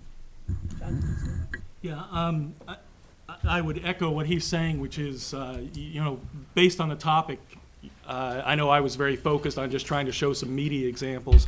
Uh, the whole whole idea behind purpose driven and the saddleback model is, um, we've taken uh, the Great Commission and and uh, the Great Commandment and and basically trying to do what you're talking about, where you you go to a, a chapel and you you kind of have this feeling, and and we all can do that as far as spirituality. But, but how do you drive people into deeper, deeper discipleship? So that's where the five purposes, the first one is worshiping God. So you begin to worship uh, God. The, the second one is fellowship. You get to know other Christians, and we grow as a community. Uh, um, in fact, individualized Christianity really doesn't work. That's not historical Christianity. We grow, we grow as a Christian community. Um, then you have discipleship, learning, um, you have ministry or service, and then you have missions. And so the idea is that as people walk through those, it will drive them deeper into discipleship. The Holy Spirit will work within their lives. I'd be happy to come back and give a talk on that anytime. Actually, I, uh, I have two questions. The first uh, I will address to you, John, and the second to Diane. John, the, uh, the number you gave uh, for purpose-driven churches, I think you said 40,000 churches in the U.S. Is that correct? The- Uh, yeah, that, and that's a rough, rough estimate and a very loose Right, and you mentioned that the, the, the closest comparable organization would be the Southern Baptist. That's correct. In, in any event, whether, you know, whatever exact number it might be, that's a phenomenal figure. And I wondered if you could, in your own, from your own perspective, uh, try and explain to what would you attribute that phenomenal growth? That, that's my question for you. I'm going to leave it at that. Diane, I- want to ask you if, if you could place this um, latest growth or spurt, huge expansion uh, of, of the church that we've seen, in this case here, Purpose Driven, and the use of digital media in a historical perspective and tell us whether, is this, is this something new going on? Or is this just a continuation of a longer pattern that you suggested goes all the way back to the Enlightenment um, period, the 18th century with George Whitefield? Are we seeing something different here or new, or is this just the same uh, that we've seen before? So, or, or you could outline how it's different. Yeah, well, I'll answer. As far as purpose driven goes, um, you know, I, I think there are a number of factors that, that came into play. Um, uh, I, I will say, you know, I've, I've worked for Rick for seven years. I, I actually uh, am a freelance writer now, but I'm still associated with Rick. Um, I, I know Rick's clay feet. I'm saying this because this isn't, you know, a big Rick Warren thing. Um, so I know his clay feet. Some days, you know, I get mad at him. I want to slap him upside the head. But uh, he he did come in and he's he he figured out how to uh, teach church leaders this model that would help them to be able to empirically see how their church was growing and how it was moving deeper into di- discipleship. He came along. Um, he, he, I think, is a unique uh, combination of he had Southern Baptist roots, so he had he had very traditional theology, but he was from California, so anything goes there. And by combining those, uh, he came up with this. He began to train pastors. We stopped counting when he got when we got to 350,000. He had trained 350,000 pastors worldwide. So in, in doing that, and that's where he had this tremendous influence. Um, you also had uh, denominations beginning to break down. People my age, and younger, we, we weren't as interested in the denom- denominations, and we never made any, um, any attempt to make people give up their denomination. You could be a Southern Baptist, use the purpose driven model. You could be Lutheran or Episcopal, use the purpose driven model. We, we didn't want you to become part of our denomination. I, I would say, and this is why I said, you know, Rick has clay feet. Some days I've, I've watched what he does, and I think in some ways it may be witnessing like a, a young John Wesley, or actually Rick's pretty old now, but uh, you know what John Wesley might have been back hundred years ago, where John Wesley just came up with methods for how you would do certain things, and it created Methodism. Methodism was never meant to be a denomination. Uh, they were still trying to work within the uh, Church of England and the Episcopal Church. So I, I think that that came along, and it, and it just really helped um, the denominations breaking down, the fact that they could get in with these things, and then being an evangelical, you know, I have to say, you know, I mean, you know, God works in different ways. I think the quest, the answer to the question of is this the same or different is both and. I mean, it's the same insofar as um, my point is that evangelicals have always been pushing the boundaries of what media can do to reach greater and greater audiences. And insofar as that's the same, yes, it's the same. I mean, I was interested when you talked about some of the you know, theatrics that Rick Warren or other people use because, you know, when the Salvation Army or Aimee Mc- Semple McPherson did these things over 100 years ago, people were like, oh, how can you, you know, put these uh, secular things into a religious service? It's so horrible. But I mean, that's always the point. You're always trying to think of what you can use from the secular culture to reach people who wouldn't normally want to hear your message. So, in that sense, in terms of experimenting with secular culture, secu- forms of secular culture, in terms of using media, pushing the boundaries, yes, it's the same. Question, though, is what impact does media have on the way we think about our religious lives or the way we organize? And that's more of a question I might throw back to Henry or some of you who are more expert in media studies than I am. I mean, I do think that the way we the way society is mediated shapes the way we think about things, the way we experience things. And the fact that we are in a digital culture and we're doing so much online is going to shape the way we organize and take in material. And, you know, religious material is a good part of what we are what we are taking in. So I think obviously there are some great changes ahead as we are entering this sort of new media revolution. I leave it to those more expert than I to perhaps suggest what they may be.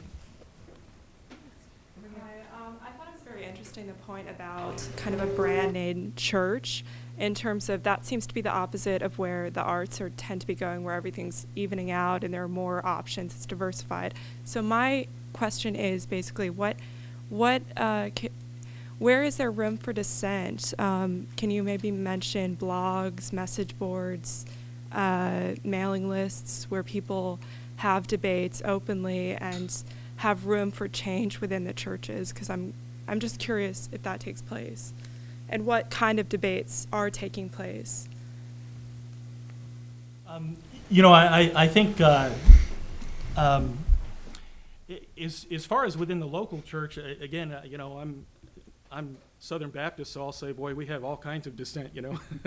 I mean, we, we uh, you know, people can argue, and um, so the tradition that I come from, it, it's, it's less formal, and so, you know, I mean, there, we have, uh, whatever you want to call them. I'm trying to convert. You know, we'll have a, we'll have a, a, a congregational meeting. People can say whatever they want to say and so forth.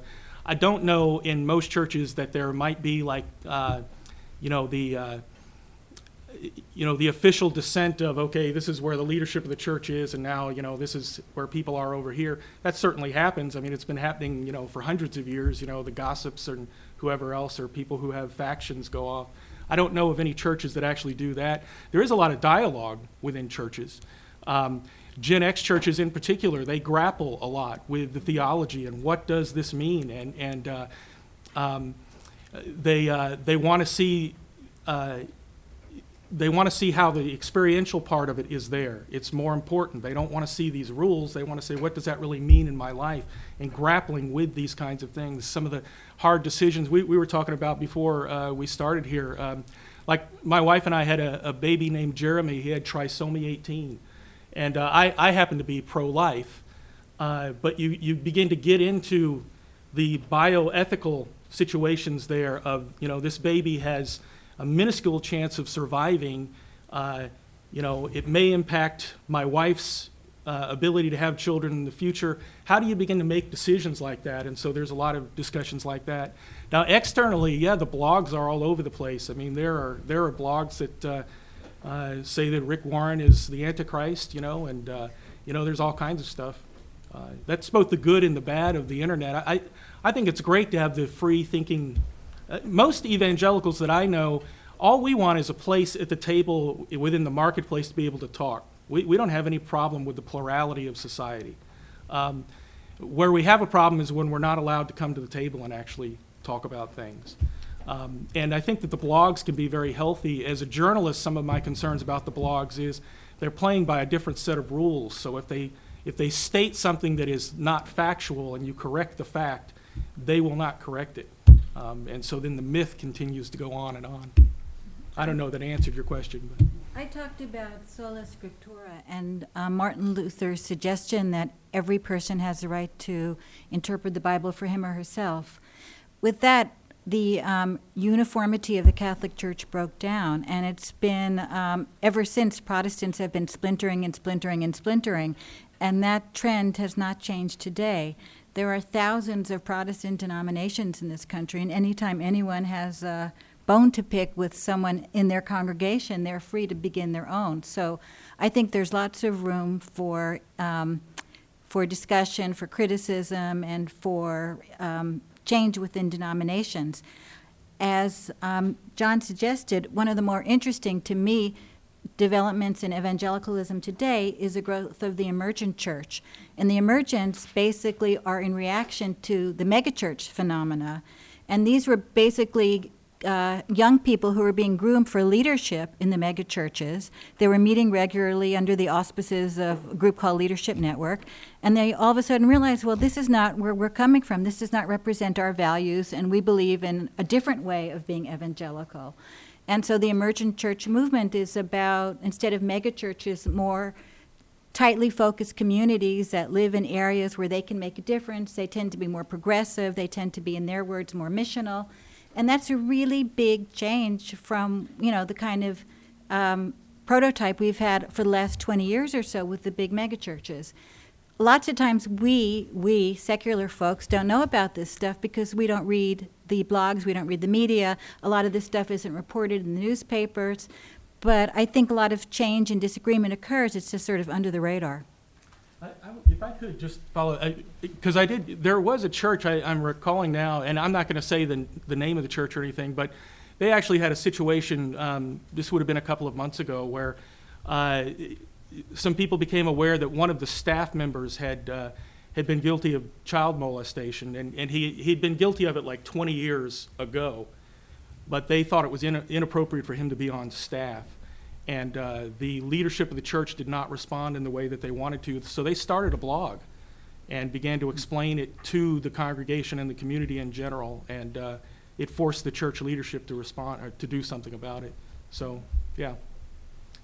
So before we go to the next question, I just want to push back a little bit on this issue, just to hear some more reactions from you.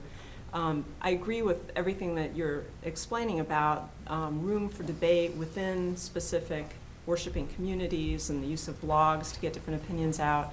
Um, I think the popular perception of evangelical Christianity, based on a lot of the products that are kind of out there, right, the radio show, um, or uh, the national broadcast or that sort of thing, is that, you know, there's one view, um, you know, and focus on the family. I don't hear a lot of debates going on unless I've, I've missed that. You know, Dr. Dobson knows what he thinks and puts it out there.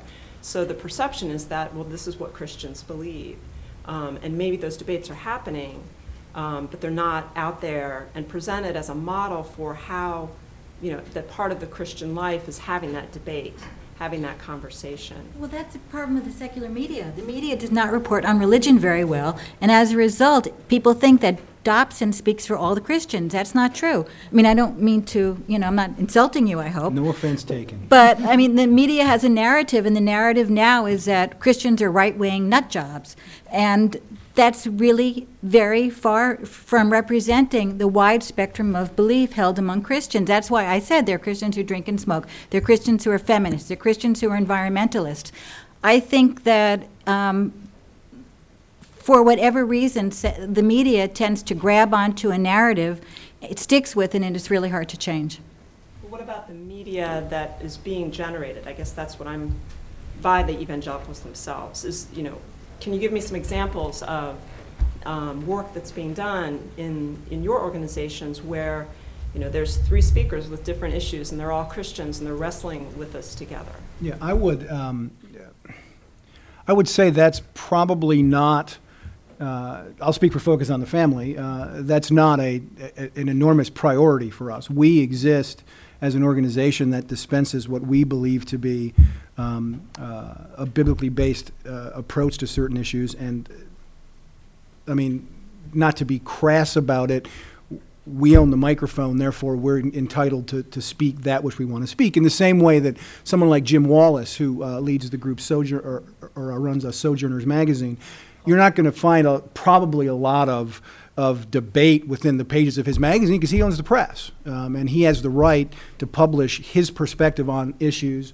of faith, on issues of policy, uh, the way that he wants to. Where the debate comes is when uh, you read what Jim Wallis has to say, or you know, on an issue, you read what James Dobson has to say about an issue, and you, as the consumer of those things, then decide who's right, who's wrong. I think. Um, I think it's an unfair standard to expect evangelicals to do what most folks don't do. Most folks that are in the in the media business, you know, George Clooney doesn't go on television and and uh, you know invite someone else who disagrees with him on Darfur to come along and say something uh, when he's uh, you know on the uh, Today Show because he has a perspective. He wants to get that perspective out. Uh, we're much the same way. We have a perspective.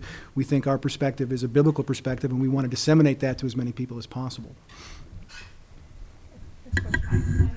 My. Question's very related to what we've been talking about, and that's you know any organization's going to lose members if they lose touch with their members, and the, the bigger you get, the bigger umbrella you have to have, and then you, you're going to start disagreeing with each other. And I'm wondering if, as part of since this is a media forum, like it's all we've all talked about how the message gets out. Are there ways for the message to come back up. It's sort of related to what we're talking about, but I'm not saying so much disagreement so much as is there a way for your members to communicate back? Like, how do you stay in touch with so many people so that you know that you're still serving them? Um, one of the things you'll read if you do like a Nexis search of Focus on the Family and find all the stories written about us, invariably what you'll find is, is a line that says, has its own zip code.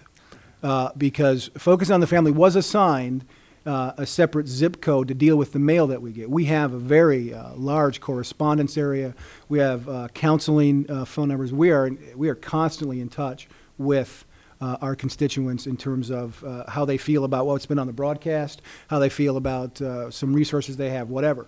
Um, I know that 30 years into it, even though he's no longer the president, Dr. Dobson is the chairman of the board, so he doesn't run the day to day administrative aspects of the ministry. Every day, he reads that report to hear what constituents are saying. I know that because uh, things I'm responsible for have broken down, said some things that maybe we you know have done something wrong. They've turned up on that report, and I've heard about it. So, uh, for, from our perspective, a huge aspect of what we do is maintain relationships with people, and that that drives down to things like you will never call if you call our phone number. 1 800 A Family, not trying to plug it or anything, but that's the number. If you call that number, you won't get an automated anything You will never get an automated response from Focus on the Family. You'll always talk to a live person because that personal touch that established when the ministry started in that one office uh, continues to this day. So we can have that connection with our folks. You know, I'll, uh, I'll bounce off of that. What they do is excellent, and, and actually, a lot of churches could learn from what you all do. There is a tendency to begin to use the technology. Uh, you're, what you're trying to do is save staff time and everything, but all of a sudden, you've created this wall that is there. And um, we've actually, we're grappling over the last year at Saddleback of, of what to do. On, on the one hand, uh, as you get bigger, you have to get smaller, so that's where you go to small groups, and, and people are cared for in the small groups. But, but how do you get a dialogue going to where it's not all we're speaking to you, but where people can come back and can begin to do that? And um, we, uh, one of the things I had wanted to try to do and I never successfully got implemented was to like get blogs going, you know, for various ministries, so people could people could communicate better and and uh, do those kinds of things and communicate their frustrations and so forth. Yeah, This is- it's a very good question. Sir. Oh, go ahead.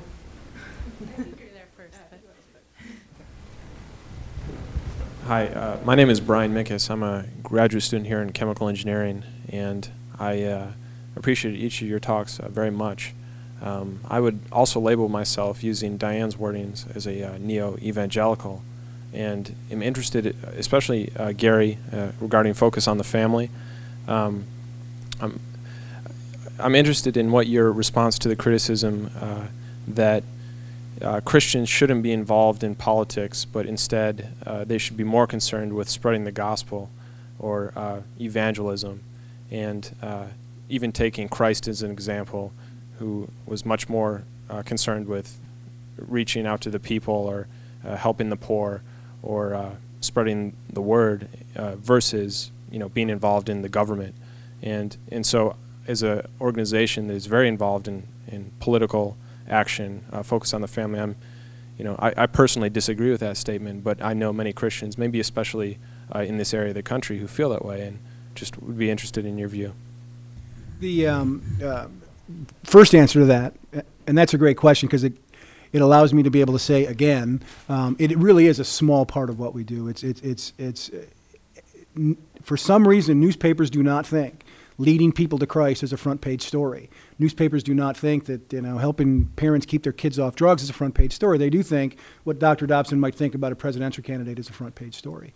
Um, the uh, our involvement in public policy was not taken lightly. In fact, I have a um, and Dr. Dobson, if you're listening to this later when I give you the link, I apologize. Um, I, it was our 30th anniversary, so we've been going through the archives and looking some stuff up, and I, and I found this really great historical document. It's a letter that Dr. Dobson wrote to a friend of his on October 26, 1988. And it talks, it, it it touches on what you just talked about, about the involvement in politics and the way in which we did that. And here's what he wrote to his friend who, rep- who, who suggested the same thing. Should we really, as evangelicals, be involved in this kind of area? Here's what Dr. Dobson wrote about 20 years ago. Our movement into the arena of public policy is unsettling to me. It is so easy to make a mistake in that dimension. And if I had my way, we would stay out of it. On the other hand, I feel that God has put us in a position of leadership there, and we would displease Him if we refuse to accept the challenge. Thus, we proceed with fear and trembling. Uh, when we talk about defending and nurturing families, really the way that we look at our effort in public policy is we are defending the right for folks to continue to preach the gospel. We are defending the right for folks to continue to do that 94% of what we do at Focus on the Family, the nurture aspect of things. Um, there are countries uh, in the world where to speak from the pulpit, words from the Bible can get you thrown in jail. Um, we're not naive enough to think that can happen here. So when we engage that process, that's the purpose. It's not. I mean, I meant what I said. It's not so that we can uh, we can be power brokers. It's not so we can get our names in the paper. Uh, trust me, my job is to is to oversee you know Dr. Dobbs's media, and I like it when his name's not in the paper. Um, but we fight those battles. We we educate our constituents on those issues because a Christians have a right to be heard. Uh, in the public square. Everybody else can be heard in the public square. Uh, Christians have a right to be heard. Someone needs to inform them, and that's what I think he was he was referring to when he said God has led us into that area.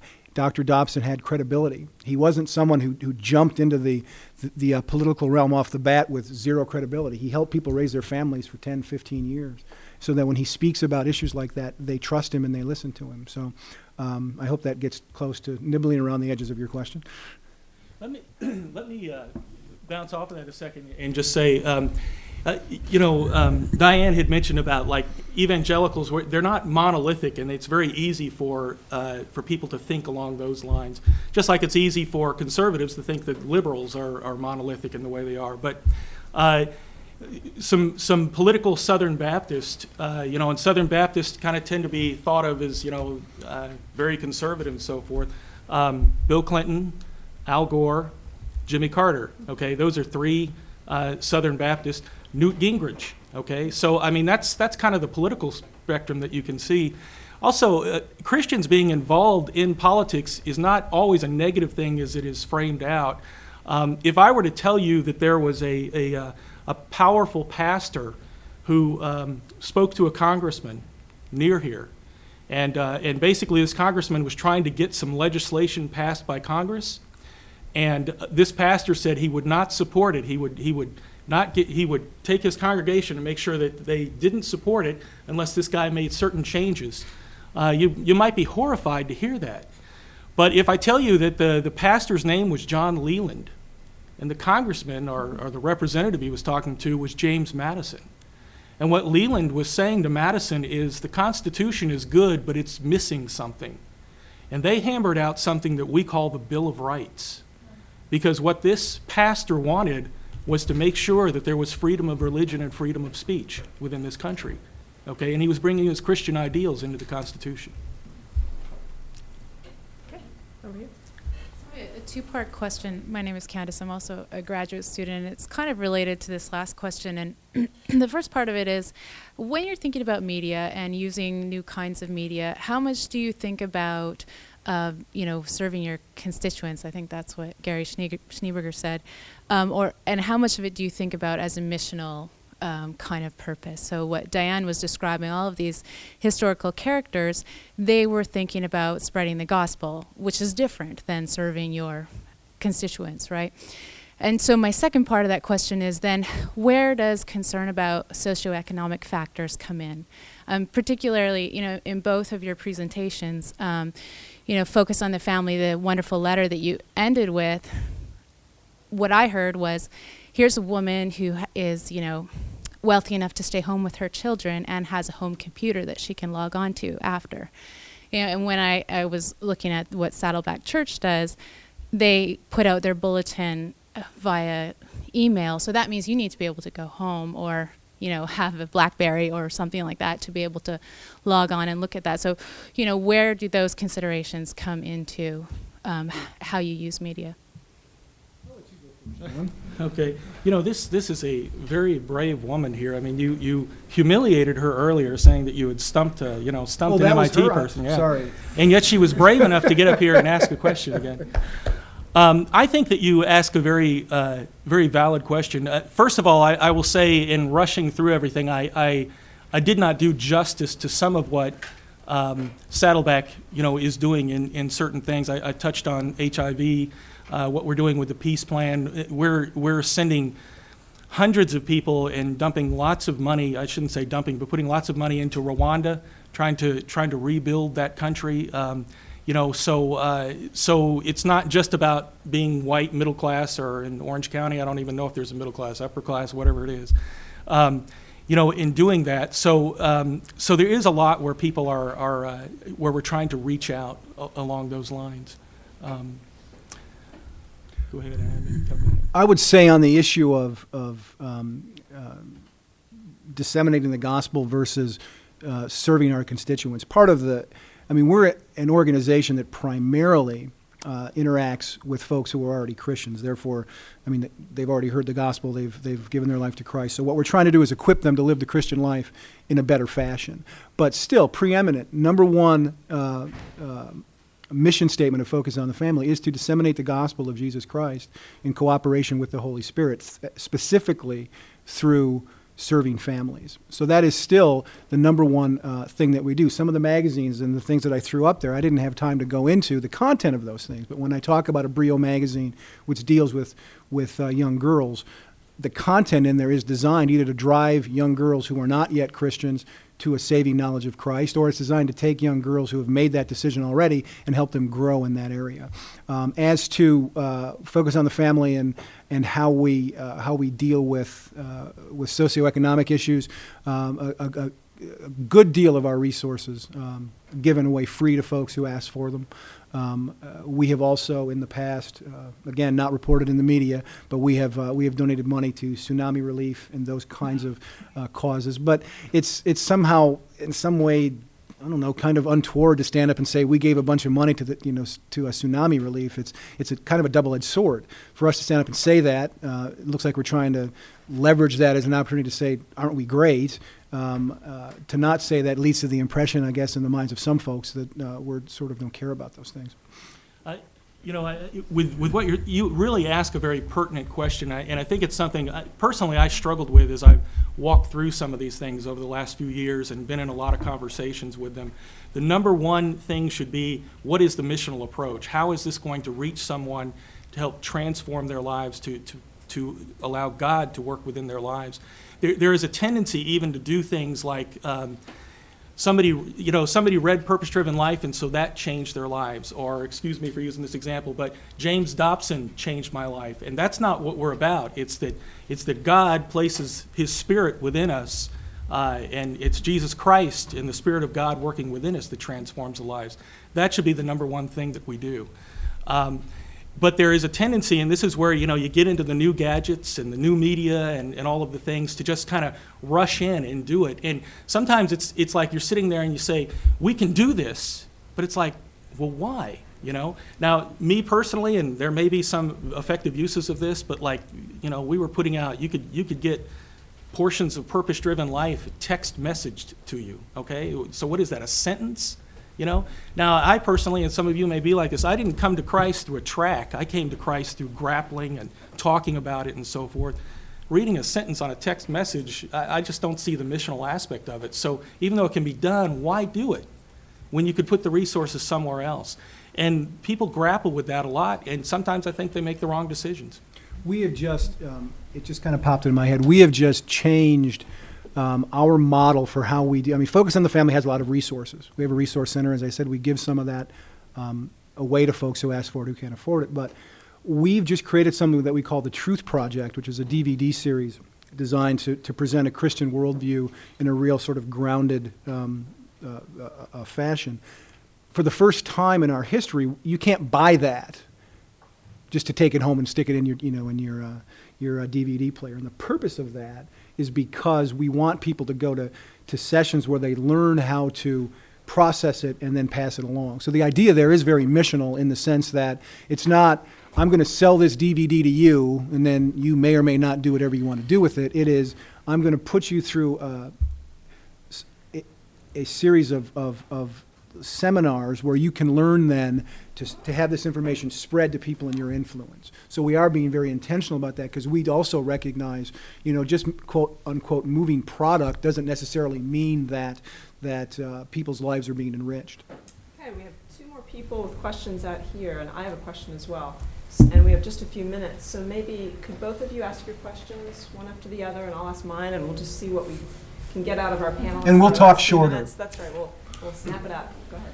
Um, uh, my question is I'm wondering to what extent can these ministries outlast the personality that's driving the media? Um, I know both of you come from organizations where there's a really big personality sort of at the center of it with whom people feel a tremendous personal connection. And so I'm wondering in the event that that person is, moves on from that ministry or steps down or whatever, um, is there a plan for after that happens, or Professor Winston, if you could speak to some of historically um, these people who have pioneered um, media in these ministries, what has happened after that person has gone elsewhere?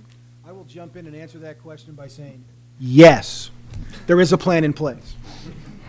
Um, so it's pretty amazing that one kind of segment of the religious spectrum would so clearly and profoundly dominate the, the advancements in media. And I was wondering if Professor Winston could address maybe what is it about evangelical Christianity in particular that lends itself to this kind of innovation as opposed to other religious faiths? My question um, goes back to Henry Jenkins' introduction, actually. Um, Henry mentioned the fact that um, our culture these days and our political system is very divided, very divisive um, and a lot of people having a tough time just being in conversation with one another across the spectrum. Congress having a hard time, just um, Republicans and Democrats talking to each other, and um, and there are those who would say that evangelical use of the media may have contributed somewhat to that um, divisiveness in our in our culture.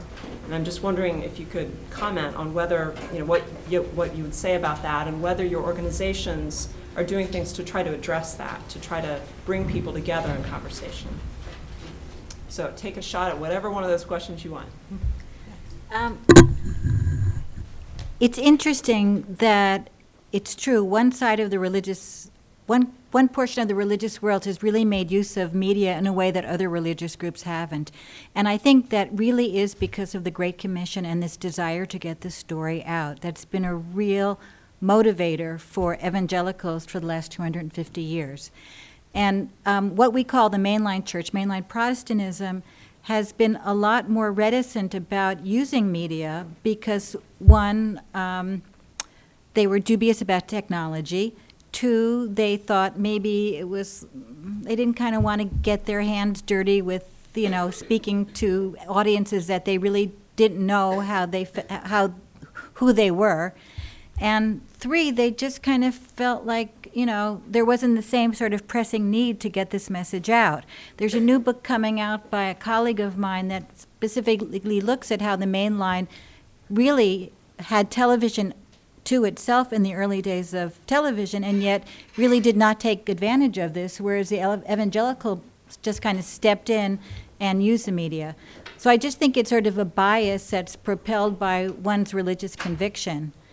Um, I also think that, and, and here you all may take issue with me, but um, as someone who's thought about this and written about it, I think that there have been political elements that have um, burrowed their way into the evangelical world that have politicized a lot of the message.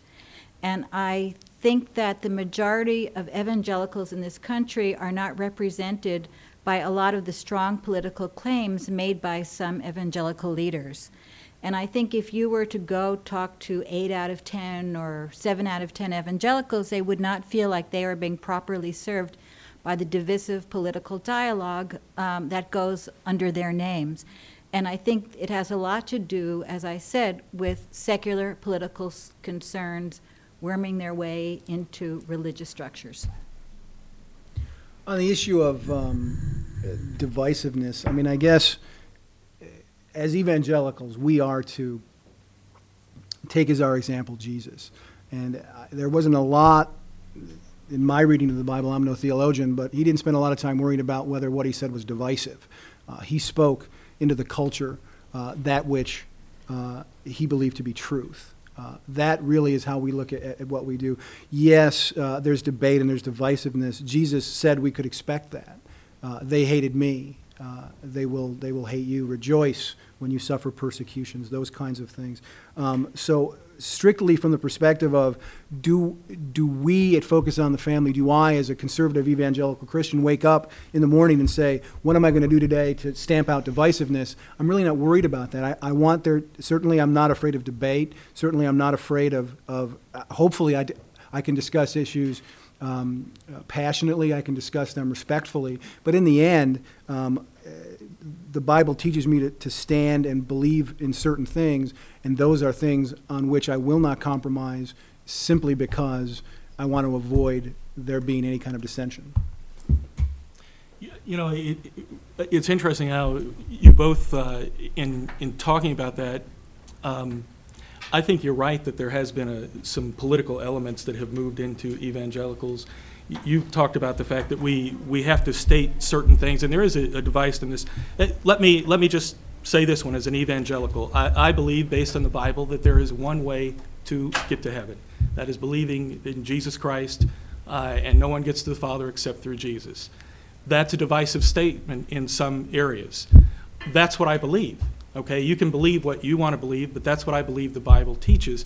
And but I don't think that kind of divisiveness is necessarily uh, can be unhealthy. There can be discussions around that. What what has crept in is is kind of a fear. Uh, in this country, we, we've moved. I know one of the things that we're, we're trying to work on, uh, even at Saddleback, is, is the idea of civility. That you can, you, can, you can not agree with someone, but you can speak to them civilly about it. But there is so much fear in this country, and so much fear that if you don't you know, line up with like minded people, that you're going to lose something you know, like lose an election by, you know, 100,000 votes or something like that. And so there's therefore this fear, you know, that is going on. And uh, for instance, I, I, you know, I probably agree with a lot of what Gary believes in as far as focus, but then there are other areas where I don't. I find it rather interesting when I speak within conservative circles how they define things by that. Uh, I was, for instance, and still am, against the war in Iraq. There, there were just, they, it didn't follow biblical just war principles. There was no reason to do it based on biblical principles, in my opinion. But boy, you bring that up in conservative circles, at least at the time that they were going in. And, uh, you know, I mean, people were branding me this liberal. You haven't met a liberal if you think I'm a liberal, you know? and, uh, um, you know, so, but there need, but see, people are afraid to say they disagree there because then Gary and I are no longer looking like we're aligned. Mm. And then someone's going to use that politically in a gotcha, media oriented society where, you know, here we are on the internet or whatever, and you can take one statement that is made by somebody, and all of a sudden it's blown up all across the globe, and it doesn't represent really the full dialogue of what went on. So then people are afraid.